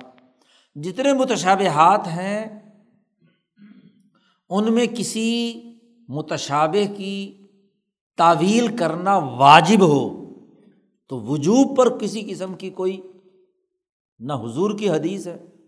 اور نہ ہی کسی صحابی کا قول ہے۔ اور ولل منع امن ذکر ہی اور نہ ہی اس کے تذکرے کے سلسلے میں کسی قسم کی ممانعت ہے۔ ومن المحالی اور یہ بہت ہی محال ہے کہ اللہ تبارک تعالیٰ نے اپنے نبی کو حکم دیا ہو کہ جو اللہ نے ان پر نازل کیا اس کی لوگوں کے سامنے تبلیغ کرو۔ اور ساری تبلیغ مکمل ہونے کے بعد آخری آیت قرآن میں آئی ہو کہ اللہ نے نازل کیا ہو الجوم اکمل تو لکم دین کم واتمم تو علی کم نعمتی و رضیت الکم الاسلام دینہ کہ دین مکمل ہو گیا۔ اب پورے دین میں کوئی آیت، کوئی حدیث یہ نہیں ہے کہ اللہ کی صفات پر غور و فکر کرو۔ جبکہ حضور کو تمام دین بیان کرنے کا اگر صفات پر بحث کرنا واجب ہوتا تو ضرور حضور بیان کرتے، کوئی صحابی بیان کرتے۔ سما یتر حاض الباب فلاں یما یجوز نسبت تعلیٰ مما لا یجوز۔ پھر یہ سمجھنا کہ اس باب میں نبی اکرم صلی اللہ علیہ وسلم نے وہ حکم چھوڑ دیا جو بڑا ضروری تھا۔ حالانکہ حضور نے تو لوگوں کو ابھارا ہے اس بات پر کہ فلی الشاہد الغائبہ کہ جتنے یہاں حاضر موجود ہیں وہ غائب تک یہ میری بات منتقل پہنچا دے۔ حتیٰ نقل و اقوال ہو افعال ہو احبال ہو و صفاتی ہی حتیٰ کہ انہوں نے حضور کے تمام اقوال، حضور کے تمام افعال، حضور کے تمام احوال اور تمام صفات اور وما فعیلا بحضرت ہی جو حضرت حضور کے حضور میں ہوئے، ان تمام افعال کو انہوں نے بیان کر دیا پوری امت کے سامنے۔ فد اللہ علیٰ انہم یہ اجماع امت دلالت کرتا ہے اس بات پر کہ اتفق و المان بحا الوجہ الدی ارادہ اللہ تعالیٰ منہا۔ تو وہ ان پر ایمان لائیں جیسے کہ اللہ نے ان کے بارے میں ارادہ کیا ہے۔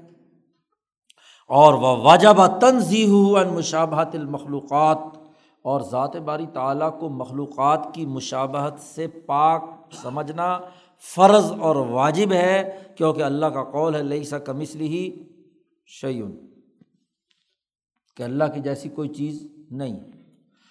فمن او جبا خلاف ضالی کا باد ہوں اور اگر اس کے بعد کوئی آدمی اس کی خلاف ورزی کرتا ہے، تو فقط خالف صبیل وہ امبیا اور صحابہ اور تعبین کے راستے کی مخالفت کرتا ہے۔ یہ حافظ ابن حجر کا قول یہاں مکمل ہو گیا، انتہا۔ گویا کہ صفات کے مسئلے میں اس کی تدقیق و تحقیق کے اندر مبتلا نہیں ہونا چاہیے۔ جب یہ بات یہاں مکمل کر دی شاہ صاحب نے مختلف اقوال سے، اب شاہ صاحب اپنی رائے بیان کر رہے ہیں۔ اقولو۔ شاہ صاحب کہتے ہیں، میں کہتا ہوں۔ ولا فرق بین سما ول بسر ول و ذاہق ول کلام ول استوا یہ جتنی بھی صفات ذات باری تعالیٰ کی ہیں، ان میں کوئی فرق نہیں ہے۔ یعنی تمام کے جتنے بھی مفہومات ہیں اور مطالب ہیں، ان کی جو غایات یا نتائج ہیں، اس تناظر میں تو ہم ان صفات پر بحث کر سکتے ہیں۔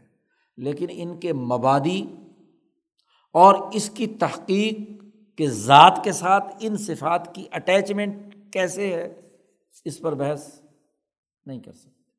اور ان تمام صفات میں کوئی فرق نہیں۔ فعن المفہوم عند اہل السان من کل کا غیر ما یلیق بجناب القدس۔ کہ اہل زبان کے نزدیک ان تمام الفاظ کے جتنے بھی الفاظ ہیں، اس کا مفہوم ذات باری تعالیٰ کی جناب کے مخالف معنوں میں استعمال ہوتا رہا ہے۔ جب ہم کسی کے بارے میں کہتے ہیں کہ وہ سن رہا ہے انسانوں میں، اپنے محاورے میں، تو ہم ضرور کہتے ہیں کہ اس کے وہ دیکھتا ہے، سمجھتے ہیں، آنکھ ہے۔ قدرت ہے تو ہم کہتے ہیں گرپ کی صلاحیت ہنستا ہے تو مسکرانے کی، اس کا چہرے کی جو اتار چڑھاؤ ہے وہ ہمارے سامنے آتا ہے۔ گفتگو کرتا ہے تو بولنے کی لیے ہونٹوں کی ضرورت ہے۔ استوا کسی کرسی پر بیٹھا ہوا ہے تو اس بیٹھے کی ایک خاص حیت ہے۔ ان تمام کے اگر جو عرفی معنیٰ اور مفاہیم ہیں، وہ ذات باری تعالیٰ کے لائق بظاہر نہیں ہے کیا شاہ صاحب نے سوال کیا حلف ذہ کی استحالت اللہ منجیات فم؟ کیا ہنسنا محال نہیں ہے، سوائے اس کے کہ جب تک اس کا چہرہ نہ ہو، چہرہ ہوگا، تقاضا کرتا ہے نا، چہرہ ہوگا تو ہنسنا آپ کو محسوس ہوگا۔ و کدالی کل کلام اسی طرح گفتگو، ایسے ہی گرفت، ایسے ہی کسی جگہ پر نزول، یہ تمام چیزیں تقاضا کرتی ہیں، ہاتھ، پاؤں، جسم وغیرہ وغیرہ۔ ایسے ہی سما بسر یہ تقاضا کرتا ہے آنکھوں کا اور کان کا ہونا۔ ان تمام کی تمام صفات میں یہ تمام چیزیں ہوتی ہیں۔ ایک بات۔ اب شاہ صاحب کہتے ہیں وسط تعالیٰ ہا الخاضون معاشر اہل الحدیث اب جب اللہ کے لیے یہ مان لیا کہ وہ سمیع ہے، بصیر ہے، قدرت رکھتا ہے ظاہقہ کا لفظ اللہ کے لیے ہنسنے کا لفظ آیا ہے، کلام اللہ سے گفتگو ہاں جی گفتگو کرنے کا لفظ آیا ہے۔ ماں کیا ہے؟ ماں کال لبا شرین ایوکلمہ اللہ۔ ایسے ہی استوا کا لفظ آیا ہے۔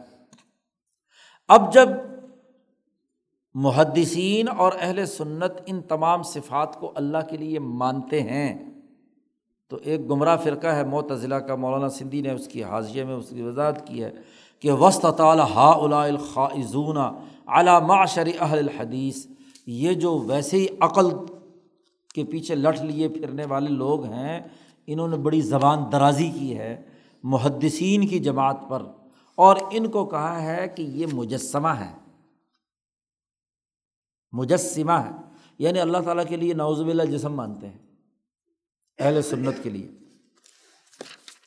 اور مشبہ ہے، اللہ کے ساتھ کسی کو تشبیح دیتے ہیں۔ عقیدہ تو ان کا یہی ہے کہ اللہ کو جب سمیع، بصیر، کلام کرنے والا، قدرت ذہق استباع وغیرہ مانتے ہیں، تو ان کا تصور ہماری عرف میں بغیر جسم کے ہو نہیں سکتا۔ تو یہ جتنے بھی لوگ ان کو اس طریقے سے مان رہے ہیں، یہ ہاں جی ان تمام پر انہوں نے فتویٰ لگایا کہ یہ سارے مجسمہ اور مشبہ ہیں۔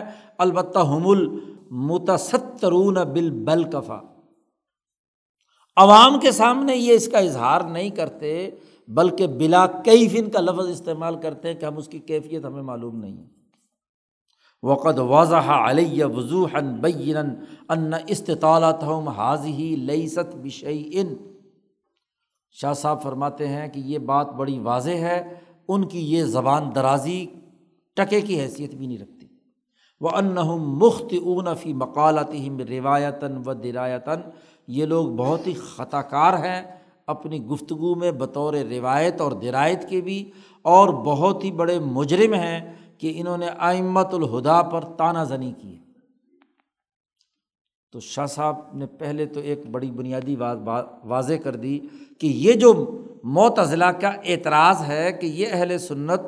اللہ کے لیے سما بصر، قدرت، کلام ولام اچھا یہ کیا کرتے ہیں؟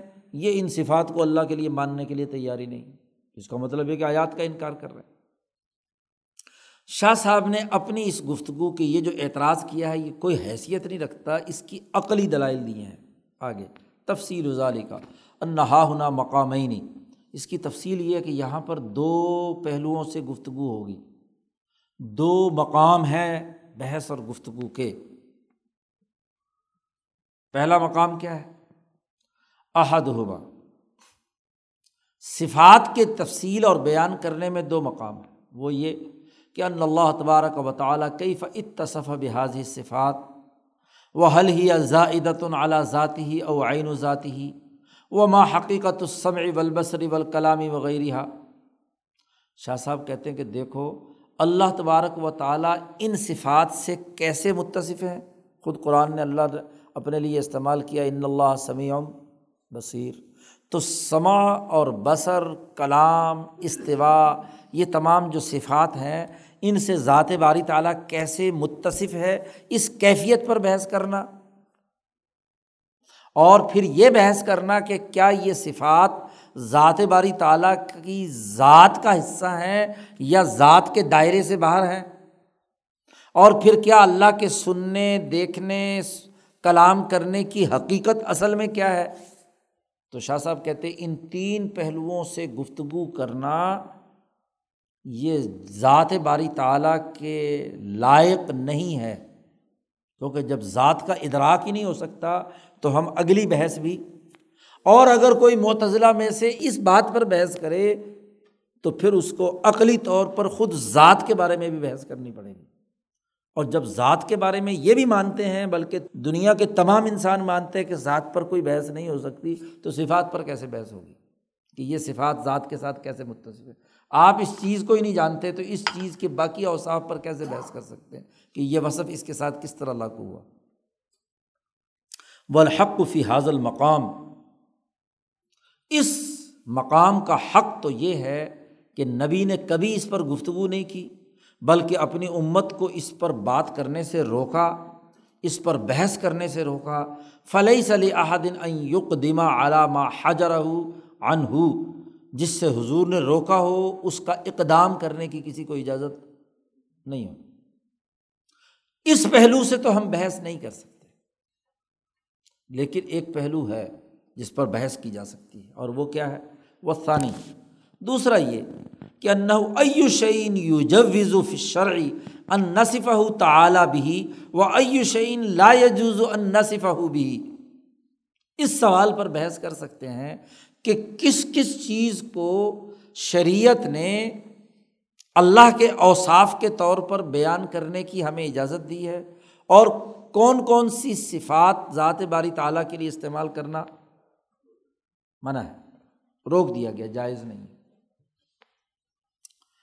اس کے لیے شاہ صاحب نے کہا کہ والحق ان صفات ہی و اسما ہاں جی توقیفیتن۔ اللہ کی تمام صفات و اسما توقیفی ہیں۔ توقیفی کا کیا مطلب؟ کہ ذات باری تعالیٰ نے اپنے لیے یا خود نبی کرم صلی اللہ علیہ وسلم نے ذات کے لیے جو الفاظ استعمال کیے ہیں، صرف وہی کیے جا سکتے ہیں۔ اس سے زائد نہیں۔ اللہ کے ننانوے نام اور یہ ننانوے نام توقیفی ہیں یعنی شریعت نے نس شارے نے ان پر نس کر دی کہ یہی الفاظ، یہی اللہ کے سے اسم استعمال کر سکتے۔ ان سو سے باہر کوئی اور لفظ اللہ کے اوصاف کے سلسلے میں بیان اپنی طرف سے نہیں گھڑا جا سکتا۔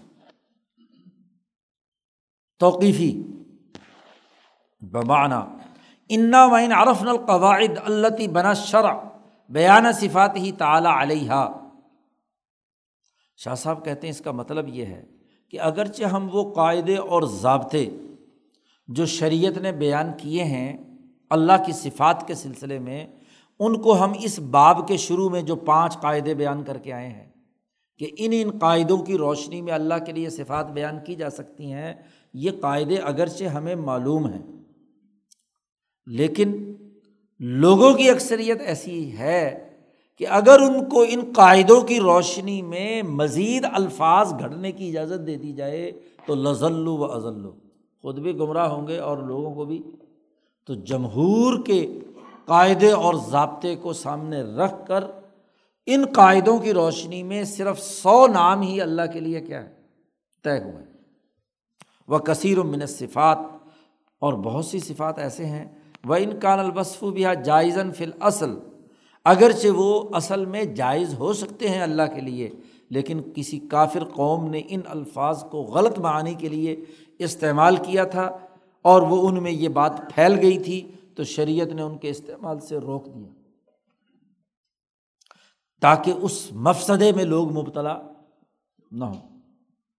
وہ کثیر من صفات اور بعض ایسی صفات بھی ہیں کہ ان کے الفاظ کا جو ظاہری استعمال ہے، وہ مراد کے خلاف کوئی اور مطلب بھی اس کا نکالا جا سکتا ہے۔ تو واجب ہے کہ اس سے احتراض کیا جائے۔ اس لیے تمام حکمتیں تقاضا کرتی ہیں کہ شریعت نے اللہ کے اسماع و صفات توقیفی بنا دی ہیں اس پر غور و خوض نہیں کیا جا سکتا۔ سو سے اوپر کوئی اور اللہ کے لیے صفت واضح نہیں کی جا سکتی۔ و بالجملتی خلاصہ یہ ہے کہ فضحق و الفرح و تبشبش و الغضب و رضا یجوز لنا استعمال ہوا خلاصہ یہ ہے کہ اللہ تعالیٰ کے لیے ہنسنے کا لفظ استعمال کرنا، اللہ کے لیے خوشی کا اور بشاشت کا لفظ استعمال کرنا، اللہ کے لیے غضب اور ناراضگی کا لفظ استعمال کرنا، یہ استعمال کرنا ہمارے لیے جائز ہے۔ کیونکہ قرآن اور حدیث میں یہ اللہ کے لیے استعمال ہوا ہے۔ ولبکا ولخوف نحوزال کا لا یجوز النا استعمال ہوا۔ اللہ کے لیے رونے کا، خوف کا، ڈر کا یہ لفظ استعمال کرنا جائز نہیں۔ اگرچہ ہنسنا اور رونا دونوں کا جو اصل ماخذ ہے وہ ایک دوسرے کے لغوی اور لسانیاتی ساخت کے اعتبار سے ان میں باہمی قربت پائی جاتی ہے۔ ولمس علامہ حق کا قناہ معتز بالعقل بن نقل اور جو مسئلہ ہم نے یہاں بیان کیا ہے، اس کی تائید عقل بھی کرتی ہے اور نقل بھی کرتی ہے۔ ولا یحوم الباطل من بین یدیہ و بلا من خلفہ اور ان توقیفی اسماع و صفات کو جب متعین کر لیا جائے، تو کوئی باطل نہ آگے سے داخل ہو سکتا ہے، نہ پیچھے سے۔ اور تمام جتنے بھی اقوال اور مذاہب غلط جگہوں پر استعمال کرنے کے مختلف فرقوں کے رہے ہیں ان تمام کے تمام کا خاتمہ بھی ہو جاتا ہے۔ جب یہ بات واضح ہو گئی، اب شاہ صاحب نے آگے چل کر اللہ کی ان صفات جو اللہ کے لیے استعمال ہوئی ہیں، ان کے معانی اور مفاہیم واضح کیے ہیں۔ لیکن شاہ صاحب نے کہا ہے کہ میں یہ جو کچھ آگے بیان کر رہا ہوں، یہ ابانہ تن ہے، لا حکمن یعنی ایک ممکن معنی یا محتمل معنی کی صورت میں اس کا اظہار ہے۔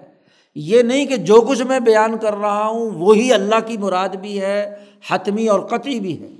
میں اس پر حکم لگانے کی پوزیشن میں تو نہیں ہوں، لیکن قواعد کی روشنی میں اس کا اظہار اور بیان کر رہا ہوں۔ ولانا انفس سے رہا بمعان ہی اقرب و اوفق مما قالو۔ جو کچھ انہوں نے کہا ہے ہاں جی علماء ربانیین نے اس کے موافق اور قریب ترین معنیٰ کے طور پر ہم اس کی تفسیر بیان کریں گے۔ ایبانتاً، محض اظہار حق کے لیے۔ لن تلک المعانی لایت عین القول و بحا اس لیے کہ یہ معانی جو ہیں، یہ ان ان معانی کو بیان کرنا یہ کوئی متعین نہیں ہو چکا۔ اور ولایستر الناظر فی دلیل عقلی رہا اور نہ دیکھنے والے کے لیے یہ دلیل عقلی اس بات پر مجبور کرتی ہے کہ وہ اسی کو پیش نظر رکھے جو ہم بیان کر رہے ہیں۔ وہ انہا لئیست راج ہے تو نلا غیرہ اور جو کچھ ہم بیان کر رہے ہیں، یہ کوئی ضروری نہیں ہے کہ یہ باقیوں پر ترجیح رکھتے ہوں۔ ولافیہ مزیت ان بن نسبت علامہ ادا اور یہ بھی نہیں ہے کہ ہم جو کچھ بیان کر رہے ہیں، باقی لوگوں نے جو معنی بیان کیے ہیں ان میں یہ کوئی زیادہ اچھے اور زیادہ قابل ترجیح ہیں، ایسی بات بھی نہیں ہے۔ صرف اظہار کے لیے میں ان اللہ کی صفات کے مطالب بیان کرتا ہوں۔ لا حکمن، بطور حکم کے نہیں، کہ اللہ کی مراد وہی ہے جو ہم نے کہہ دیا۔ اور ولا اجمان الاعتقادی بہا بل ایزان بہا۔ ہئی ہاتھا ظال کا ہئی ہاتھا ہاں جی نہ اس بات پر کہ اس کا اعتقاد رکھنا اجماع امت ہے یا اس پر یقین رکھنا، میرے معنی بیان کیے ہوئے معنیٰ پر یہ اجمان ضروری ہے۔ ہئی آتا، میں اس سے دور بجاتا ہوں، میں اس سے پناہ مانگتا ہوں۔ ایسی بات نہیں ہے۔ فنقول مثلاً، تو شاہ صاحب نے یہاں صفات پر بحث کی ہے۔ اللہ کی صفات پر جب بحث کی جاتی رہی ہے تو اللہ کی صفات کے بھی دو دائرے ہیں۔ ایک کو صفات ذاتیہ کہتے ہیں اور ایک کو صفات افعالیہ کہتے ہیں۔ ایک اللہ کی صفات جس کا تعلق ذات سے ہے، وہ صفات ذاتی کہلاتی ہے اور کچھ صفات وہ ہیں جن کا تعلق افعال الہیہ سے ہے، ذات باری تعالیٰ کے افعال سے ہے۔ پیچھے کہیں بحث میں گزرا تھا۔ غالباً یا شاید ہمات میں تو گزرا ہے کہ اللہ کی توحید کے دو بڑے بنیادی دائرے توحید ذاتی اور توحید افعالی۔ تو توحید ذاتی کا تعلق ان صفات سے ہے جو ذات باری تعالیٰ سے ہے۔ ان کو صفات حقیقیہ کہا جاتا ہے اور وہ کل سات صفتیں ہیں، بس۔ صفات ذاتیہ، ذات باری تعالیٰ کی کل سات ہیں۔ باقی جتنی بھی صفات ہیں وہ صفات افعالیہ ہیں۔ تو شاہ صاحب نے سات جو بنیادی صفات ہیں، ذات باری تعالیٰ کی صفات ذاتی ہیں یا صفات حقیقی ہیں، ان کو سب سے پہلے ترتیب وار بیان کیا ہے۔ کیا فرق ہے صفت ذاتی میں اور صفت فعلی میں؟ اس کا ایک قاعدہ اور ضابطہ ہے۔ وہ قاعدہ ضابطہ سامنے ہو تو باتیں درست تناظر میں سمجھ میں آ جائیں گی۔ ہر وہ صفت جو کسی شے کے وجود اور اس کی ضد دونوں کے اوپر فٹ بیٹھتی ہو، وہ صفت ذاتی کہلاتی ہے۔ اللہ کی ایسی صفت جو ایک شے اور اس شے کی ضد دونوں کے اوپر حاوی ہو، وہ صفت ذاتی ہے۔ جیسے مثلاً خلق۔ خلق یعنی تخلیق اللہ کی صفت ذاتی ہے۔ اب یہ صفت ذاتیات میں سے ہے اور اس کا اطلاق خلق المعتا ول حیاتہ موت اور حیات ایک دوسرے کی ضد ہے تو لیکن خلق کا لفظ دونوں کے لیے استعمال ہوا ہے۔ تو ہر وہ صفت جو دو دائروں کے ساتھ ہو، اس کو کہتے ہیں صفت ذاتی۔ اور جو صرف ایک کے ساتھ ہو، وہ توحید صفت افعالی کہلاتی ہے، فعل کہلاتی ہے۔ اب زندگی، یہ حیات جو ہے، اس کا تعلق حیات کے ضد میں کیا ہوگا؟ موت۔ تو حیات کے لفظ کا اطلاق موت پر نہیں ہو سکتا۔ خلق کا اطلاق موت و حیات دونوں پر۔ لیکن حیات کا اطلاق موت پر نہیں ہو سکتا۔ تو یہ فرق ہے دونوں کے درمیان۔ تو شاہ صاحب نے یہاں بنیادی صفات ان کا تذکرہ کیا ہے، ان کو بیان کیا ہے۔ شاہ صاحب کہتے ہیں، نمبر ایک لمبا کانا بینا یدئی کا سلاست و انواع۔ چونکہ شاہ صاحب ان باتوں کو سمجھانے کے لیے عام جو انداز و اسلوب ہے، مشاہدے اور مطالعے کا، اسی کو پیش نظر رکھ کر بات کرتے ہیں۔ شاہ صاحب کہتے ہیں کہ اگر تمہارے سامنے تین چیزیں ہوں، ایک زندہ ہو، ایک مردہ ہو، اور ایک جس میں نہ زندگی نہ موت یعنی جماعت، معدنیات میں سے ہو۔ اس کو زندہ موت تو نہیں کہتے، مردہ زندہ تو نہیں کہتے نا۔ جس میں زندگی ہوتی ہے اور وہ زندگی نکل جائے تو اسے کیا ہے؟ موت کہیں گے۔ تین چیزیں ہوں۔ تو ان میں سب سے بہترین وصف جو ہے تینوں میں سے سب سے بہترین وصف کون سا کہلائے گا؟ حیات۔ تو وکان الحی اقرب شبہن بما ہنالی کا سب سے اعلیٰ ترین وصف جو شمار ہوگا وہ زندہ ہوگا۔ لکونی عالمن مؤثراً فی الخلق۔ اس لیے کہ وہ زندگی جو ہے ہاں جی وہ اس مخلوق کے اندر تاثیر پیدا کرتی ہے۔ تو ان تمام صفات کا ہم ہاں جی جب استعمال میں لاتے ہیں تو ان میں حیات کا لفظ ہائی کا لفظ جو ہے، وہ ذات باری تعالیٰ کے لیے استعمال میں لایا جائے گا فوا جب یوسما حین اللہ تعالیٰ کے لیے صفت جو بیان کی جاتی ہے، وہ کیا ہے؟ حین زندہ ہے۔ الحی القیوم۔ اسی طریقے سے دوسرا، ولما کان العلم عندنا هو الانکشاف۔ علم کی تعریف ہمارے یہاں کیا ہوتی ہے؟ کہ کسی چیز کا آپ کے ذہن کے اندر منکشف ہو جانا اس کو آپ علم کہتے ہیں۔ اور جس ذات کے سامنے کائنات کی تمام اشیا منکشف ہو گئیں، کہ اس کی ذات کے اندر مندمج ہو گئی اور پھر اس کی تمام تفصیلات بھی جانتا ہو، تو اسے کیا کہیں گے؟ یوسما علیمن تو ذات باری تعالیٰ کے لیے کیا ہے؟ علم کا وصف، دوسرا وصف ہے ذات باری تعالیٰ کے لیے، یہ استعمال کیا گیا۔ اسی طریقے سے شاہ صاحب کہتے ہیں کہ مشاہدہ دیکھنا اور سننا، اس کا مطلب کیا ہوتا ہے؟ انکشافن تامن للمبصرات والمسموعات۔ جو دیکھی ہوئی چیزیں وہ اگر بالکل اپنے مالہ و مالح کے ساتھ، اپنے تمام پہلوؤں کے ساتھ آپ کی نظروں کے سامنے آ جائے تو اس کو کہتے ہیں دیکھنا۔ اور جو سنی جانے والی چیزیں ہیں وہ اپنی تمام تر پہلوؤں کے ساتھ سنائی دینے لگیں تو اس کو کہتے ہیں سننا۔ اور اعلیٰ ترین درجے پہ ہر چیز کو مکمل طور پر سننے اور مکمل طور پر دیکھنے والی ذات کو کیا کہیں گے؟ بصیرن سمیان تو یہ اللہ کی صفات ہو گئی، بصیر اور سمیع۔ بصیرن تین سمیان چار۔ اسی طرح مثلاً جب ہم یہ لفظ استعمال کرتے ہیں کہ ارادہ فلان، کہ فلاں آدمی نے ارادہ کیا، تو اس کا کیا مطلب ہوتا ہے؟ کہ اس کے دل کا جو عزم ہے عزم کا جو خیال اس کے اندر پیدا ہوا ہے، وہ کسی کام کے کرنے یا چھوڑنے۔ دونوں اس کے پاس تھے۔ اور ان میں سے اس نے کرنے کا اختیار کیا یا چھوڑنے کا اختیار کیا، تو اس کو ارادہ کہتے ہیں۔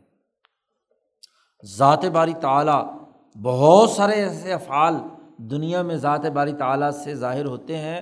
آئندہ حدوث شرط، جب اس کی شرائط پائی جائے شادی ہوگی تو بیچا ہوگا نا۔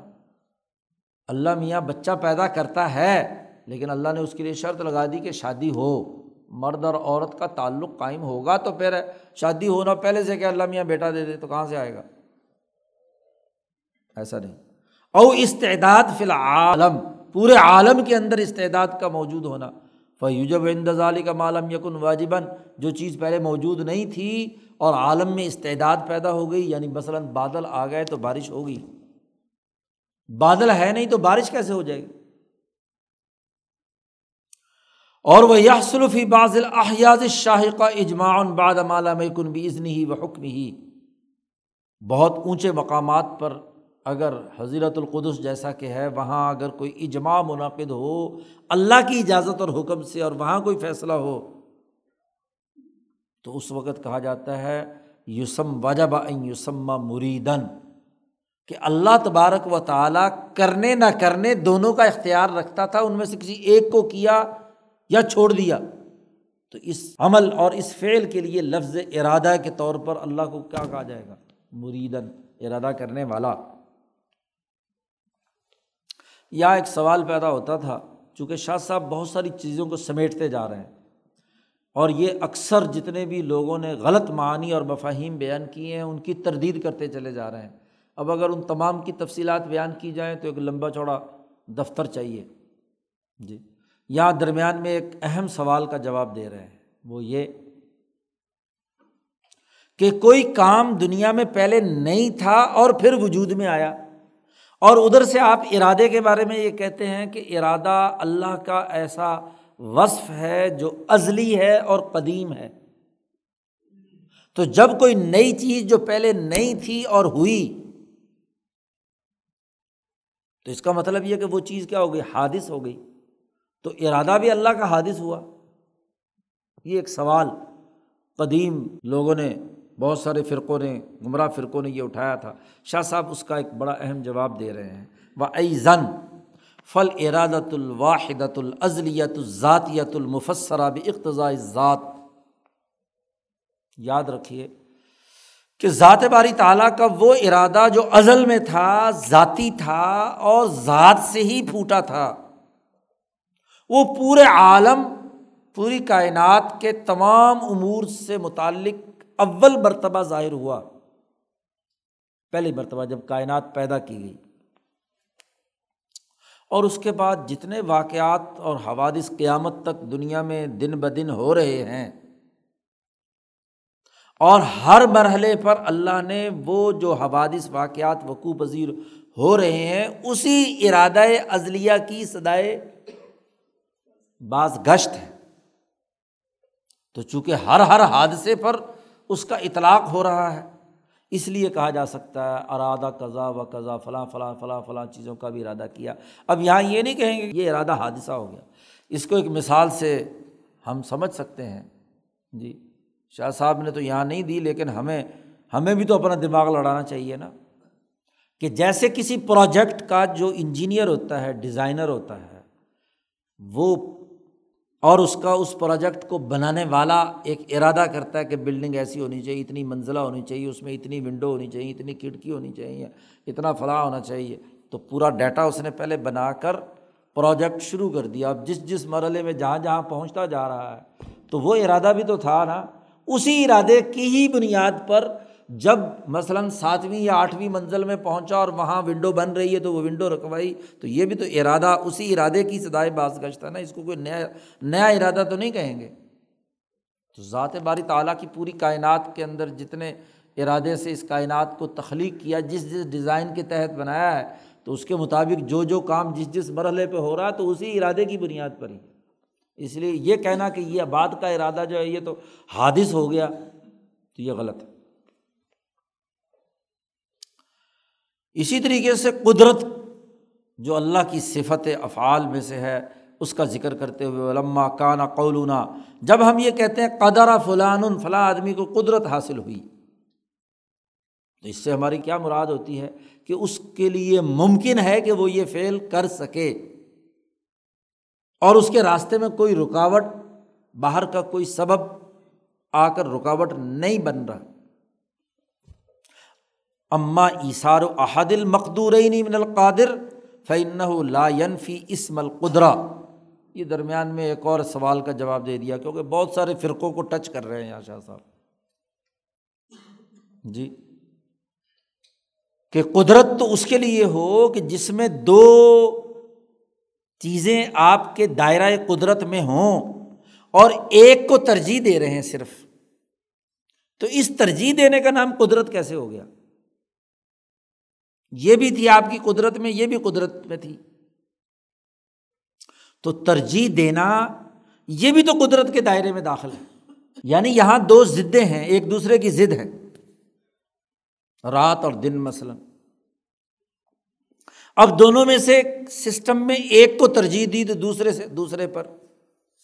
تو وہ یہ کہتے ہیں کہ یہ دونوں کی دونوں ضدیں بیک وقت قدرت کے ماتحت کیسے آ سکتی ہیں؟ تو شاہ صاحب نے یہاں جواب دیا کہ نہیں آ سکتی ہیں قدرت نام ہی اسی کا ہے کہ ایک کام کرنا نہ کرنا، دونوں چیزیں آپ کے ممکان میں ہیں اور آپ نے ایک کو اختیار کیا تو یہ قدرت شمار ہوگی۔ وکان الرحمٰن قادر علا کل شعین اور رحمان چونکہ کائنات کے ہر چیز پر قادر ہے اور وہ ان نما یوسر بعض الافعال دون ازدادی ہی عنایات ہی اقتضاء ذاتی اس لیے وجبہ یوسما قادرن تو اللہ کا نام کیا ہے؟ قادر رکھا جائے۔ کلام۔ ہم جب یہ کہتے ہیں کہ فلاں نے فلاں سے گفتگو کی کل لمہ فلان فلان اس کا مطلب کیا ہوتا ہے؟ کہ اس گفتگو کے ذریعے سے جو اس کے اندر معنی اور مفاہیم اس کی کلام میں تھے، وہ اس نے دوسرے کے دماغ میں منتقل کر دیے۔ ایک آدمی دوسرے سے گفتگو کرتا ہے، بات چیت کرتا ہے، تو اس کا مطلب یہ کہ جو کچھ وہ سمجھا ہوا ہے، اس نے اپنے مخاطبین کو وہ بات کیا ہے، ان کے دماغوں تک منتقل کر دی۔ اور یہ منتقل کرنے کا جو واسطہ تھا، وہ وہ الفاظ تھے جو اس مفہوم پر دلالت کر رہے تھے۔ اللہ تبارک و تعالیٰ اپنے بندوں پر علوم کا افاظہ کرتا ہے اور اس کے ساتھ اس کے خیال میں الفاظ کا ذخیرہ بنا کر الفاظ کا نظم بھی جوڑ دیتا ہے۔ تو کیوں نہیں کہیں گے اللہ تبارک و تعالیٰ کو کہ اللہ نے فرشتے سے کلام کیا؟ اب نبی سے کلام کیا۔ لیکون تعلیم و اسرح ما یقون وجب یوسما متکلمن تو کلام کا مطلب تو ہوتا ہے الفاظ کے ذریعے سے معنی اور مفاہیم منتقل کر دینا. تو اللہ نے وہ معانی اور مفاہیم نبی کے قلب پر موسا علیہ السلام سے بات کرتے ہوئے کہا، انی انا ربو کا فخلا عنالِ کن کا بلواد المقدس اتوا. نبی اکرم صلی اللہ علیہ وسلم سے گفتگو فرمائی. تو یہ اللہ تعالیٰ کیا ہے؟ متکلم ہو گیا. خود قرآن نے کہا، قال اللہ تعالیٰ، وما کان علی بشرن یکلمہ اللہ کسی بشر کے لیے یہ مناسب نہیں ہے کہ اللہ اس سے گفتگو کرے۔ گفتگو کے صرف دو تین ذرائع آگے اللہ نے بیان کر دیے۔ اللہ واحین اوم ورا حجابن او یورسل رسول فیوحی ابی ازنی مایشا تین واسطے بیان کیے ہیں۔ یا تو وہی یعنی خفیہ طور پر آگے اس کی تفصیل آ رہی ہے، اور پردے کے پیچھے سے یا کسی فرشتے کو بھیجے اور وہ وہی کرے۔ فل وحی وہی کسے کہتے ہیں؟ ہوا نفس پھر روح بے روین نفس، پھونک مارنا۔ کہاں؟ روح روح کے اندر۔ روح کے اندر کسی چیز کا القاع کرنا مشاہدے کے طور پر۔ کیونکہ ہماری روح کا تخیل کا گھوڑا بڑی دور تک جاتا ہے۔ جی۔ اس کے سامنے جب کسی چیز کا منظرنامہ آتا ہے تو اس کا مطلب اور مفہوم خود بخود اس کی روح کے اندر واضح طور پر، تو اسے کہتے ہیں خفیہ طور پر۔ وہی کہ لوازمات میں سے ہے کہ مخفی طور پر دوسروں کو پتہ نہ چلے۔ تو اس کی روح میں، روح کے اس حصے میں ہاں جی جہاں سے مشاہدہ کر سکے، کسی چیز کا مشاہدہ کرا دینا۔ یا علم ضروری کا اس فرد کے غیب کی طرف متوجہ ہونے کی حالت میں پیدا کر دینا۔ دونوں چیزوں کو یہاں شامل کر دیا۔ الہام کو بھی اور وہی حقیقی کو بھی۔ کہ علم ضروری جب نبی اللہ کی طرف متوجہ ہوتا ہے، غیب کی طرف متوجہ ہوتا ہے، تو وہ علم ضروری اس کے دماغ میں، اس کے قلب کے اندر تخلیق کر دیا جاتا ہے۔ اوم ورا حجابن یا پردے کے پیچھے سے۔ یعنی آپ نے کوئی ایسا کلام سنا جو منظوم تھا یعنی ترتیب شدہ کان نہ من خارجن ولم یار کا اس کے کہنے والے کو آپ نہ دیکھ رہے ہوں، باہر سے سنی ہو اپنے وہ بات۔ اس کو کہتے ممورائے حجابن او یورسل رسول اور تیسری شکل یہ کہ اللہ پاک کسی فرشتے کو بھیجے جو انسان کی شکل میں آئے اور آ کر وہ حضور کے سامنے بیان کرے، جیسے جبرائیل حضور کے پاس آتے تھے، دہیا کلبی کی شکل میں، اور وہ حضور کے سامنے وہ کلام بیان فرماتے تھے۔ و روما یحسل عند توجہ الغیبی و انقحال الحواس۔ بسا اوقات جب نبی غیب کی طرف متوجہ ہوتے ہیں اور ان کے تمام حواس بند ہو جاتے ہیں۔ تو اس وقت ایک ایسی آواز گونج کی شکل میں سنتے ہیں۔ سعود سلسلت الجرس، جیسا کہ بخاری میں حضور کی جو الفاظ بیان کیے ہیں، حضرت عائشہ صدیقہ کی روایت ہے۔ حضور سے پوچھا گیا کہ آپ پر وہی کیسے آتی ہے؟ تو حضور نے فرمایا کہ کبھی تو کیا ہے، آواز کی گونج کی شکل میں آتی ہے۔ جی پتھروں پر جیسے زنجیر گھسیٹی جا رہی ہو اس طرح کی آواز کی ایک گونج سامنے آتی تھی۔ ہوتا کیا ہے کہ جب دنیا سے انسان کا عالم بالا کے ساتھ ربط پیدا ہوتا ہے، تو آخری جو مرحلہ ہوتا ہے، کیونکہ تمام اعضاء اور حواس مفلوج کر دیے جاتے ہیں نبی کے۔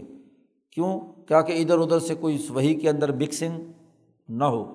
جب اس دنیا سے ربط منقطع ہوتا ہے، تو کانوں میں جو آخری آواز آتی ہے نا، وہ گونج کی شکل کی ہوتی ہے۔ لیکن یہ دنیا کی آخری آواز ہوتی ہے۔ آگے جا کر اللہ جانے اور بندہ جانے کیا ہوتا ہے؟ اس کو بطور تھوڑی سی مثال کے یوں سمجھ لیجیے، جیسے ہم ایئرپورٹ میں جہاز میں بیٹھ کر، جہاز جیسے ہی اوپر اٹھتا ہے نا، ہمارے کان بالکل اسٹاپ اور اس میں بھی شائیں شائیں کی بسا اوقات آواز آتی ہے۔ یعنی یہاں سے ربط، یہاں کی آواز کا جو دائرۂ کار ہے فریکوینسی ہے، اس سے آپ کا ربط منقطع ہوتا ہے۔ اور ایک نئے ماحول کے اندر کان جا کر کیا ہے؟ نئی فریکوینسی پہ انسان کا کان پہنچتا ہے تو درمیان میں جو وقفہ ہوتا ہے، وہاں جیسے بالکل ہی کیا ہے، کانوں کے بند ہونے کی حالت ہے۔ جہاز میں سفر کرنے والوں کو معلوم ہے۔ اوپر جا کر پھر ایک دم تھوڑا سا کیا کان کھلتے ہیں تو وہاں کی آوازیں کوئی کیا ہے، سنائی دیتی ہیں۔ تو ایسے ہی نبی کا معاملہ بھی یہ ہوتا ہے کہ جب وہ اس دنیا سے وہی آنا شروع ہوتی ہے تو دنیا سے ان کے کانوں کا، سما کا، گفتگو کا، دماغ کا تمام رابطے منقطع کر دیے جاتے ہیں۔ دوسری جگہ پر قرآن حکیم نے کہا ہے نا کہ جب ایسے وہی کا معاملہ ہوتا ہے تو شیطان کی کوشش یہ ہوتی ہے کہ ایسے موقع پر کوئی نہ کوئی شرارت کرے۔ تو ہم نے اس کے لیے فین سخ اللہ ما یلق شیطان سم یحکم اللہ آیاتی ہی تو شیطانی سارے اثرات کو ہم منسوخ کر دیتے ہیں یعنی اسٹاپ لگا دیتے ہیں۔ اس لیے جب وہی حضور پر آتی تھی تو حضور کو نہ سنائی دیتا تھا، نہ دکھائی دیتا تھا، نہ کوئی اور سماعت تھی، پورا کا پورا جسم ہاں جی اس کے لیے اسٹاپ ہو گیا اور اتنا بھاری ہو جاتا تھا کہ ایک دفعہ حضرت عائشہ صدیقہ فرماتی ہیں کہ میری ران پر حضور کی ران رکھی ہوئی تھی تو یوں محسوس ہو رہا تھا، وہی آ گئی تو یوں جیسے ابھی ران ٹوٹی ہے، ابھی ٹوٹی، اتنا بوجھ اس کے اوپر۔ اونٹنی پر ہوتے تھے حضور اپنی قصبہ اونٹنی پر، تو وہ بوجھ سے دوری ہو کر بیٹھ جاتی تھی دھڑام سے۔ اگر وہی آنا شروع ہوتی، اتنا وزن آپ کا بن جاتا تھا۔ کما قد یقون عند عروض الغشی من رویت الوان حمر وسود شاہ صاحب نے اس کی ایک مثال دی کہ جیسے کوئی آدمی بے ہوش ہوتا ہے نا، تو بے ہوشی کے دائرے میں بے ہوش ہو رہا ہوتا ہے، تو اس کو عجیب و غریب کالے پیلے سے رنگ آنا، نظر آنا شروع ہوتے ہیں۔ کیوں؟ اس بے ہوشی کی حالت میں اس کی آنکھوں کا نظام درم برم ہو رہا ہوتا ہے۔ تو آنکھوں کے سامنے کیا چیزیں گھومنا شروع ہو جاتی ہیں؟ یا جیسے آپریشن کے وقت میں کسی مریض کو جب بے ہوش کر رہے ہوتے ہیں، تو بے ہوشی کے دائرے میں جب وہ داخل ہو رہا ہے تو آنکھیں اور کان دونوں کیا ہے؟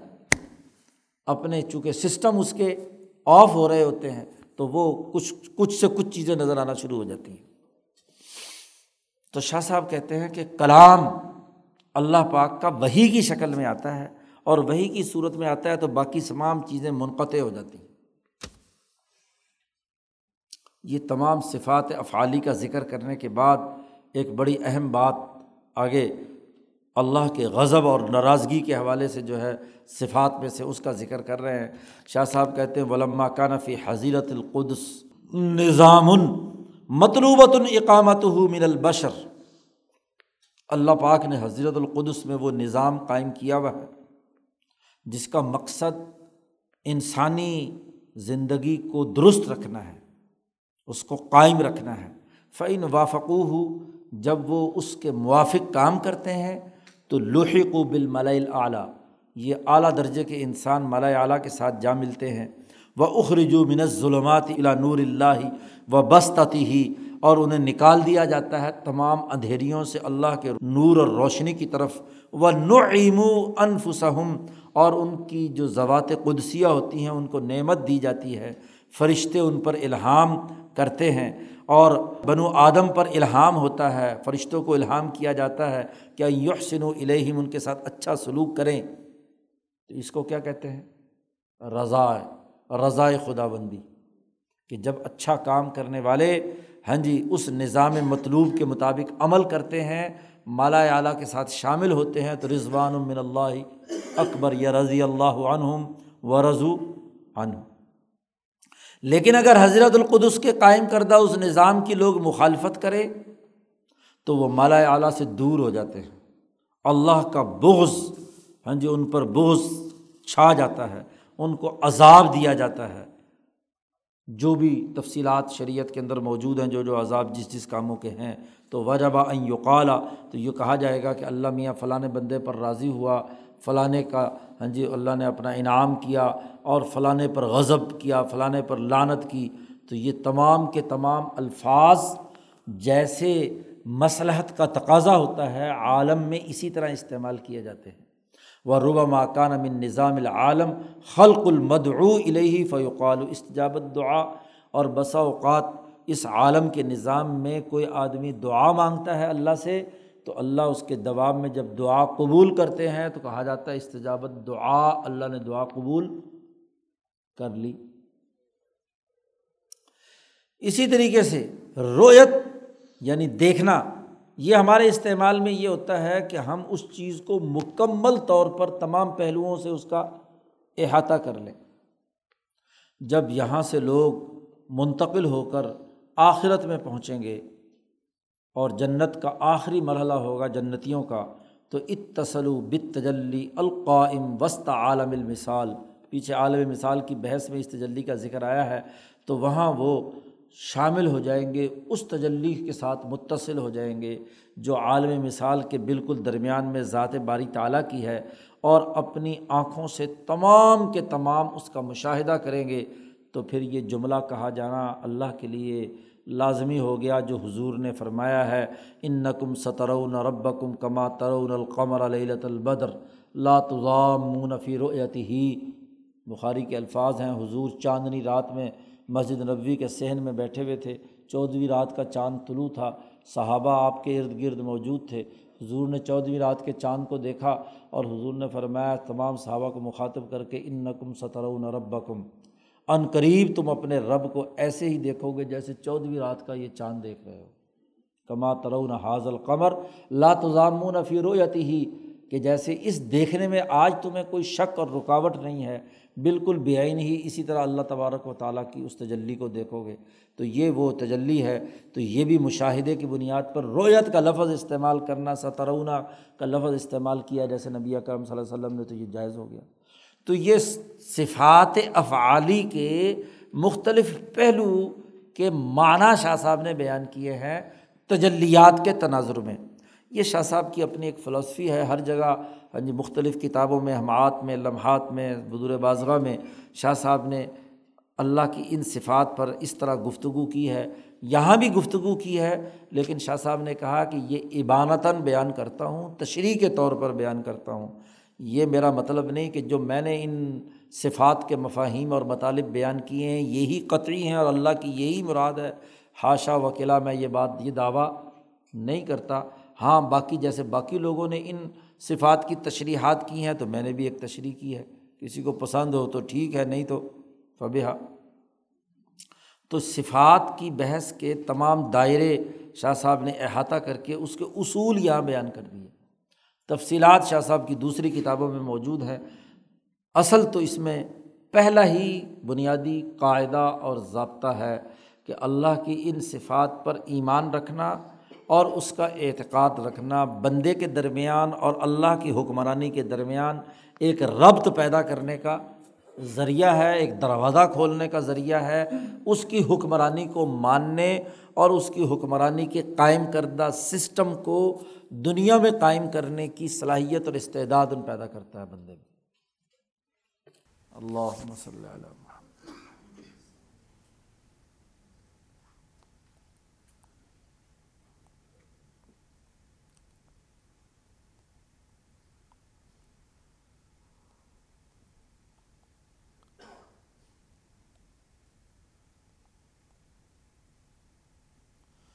اجمعین۔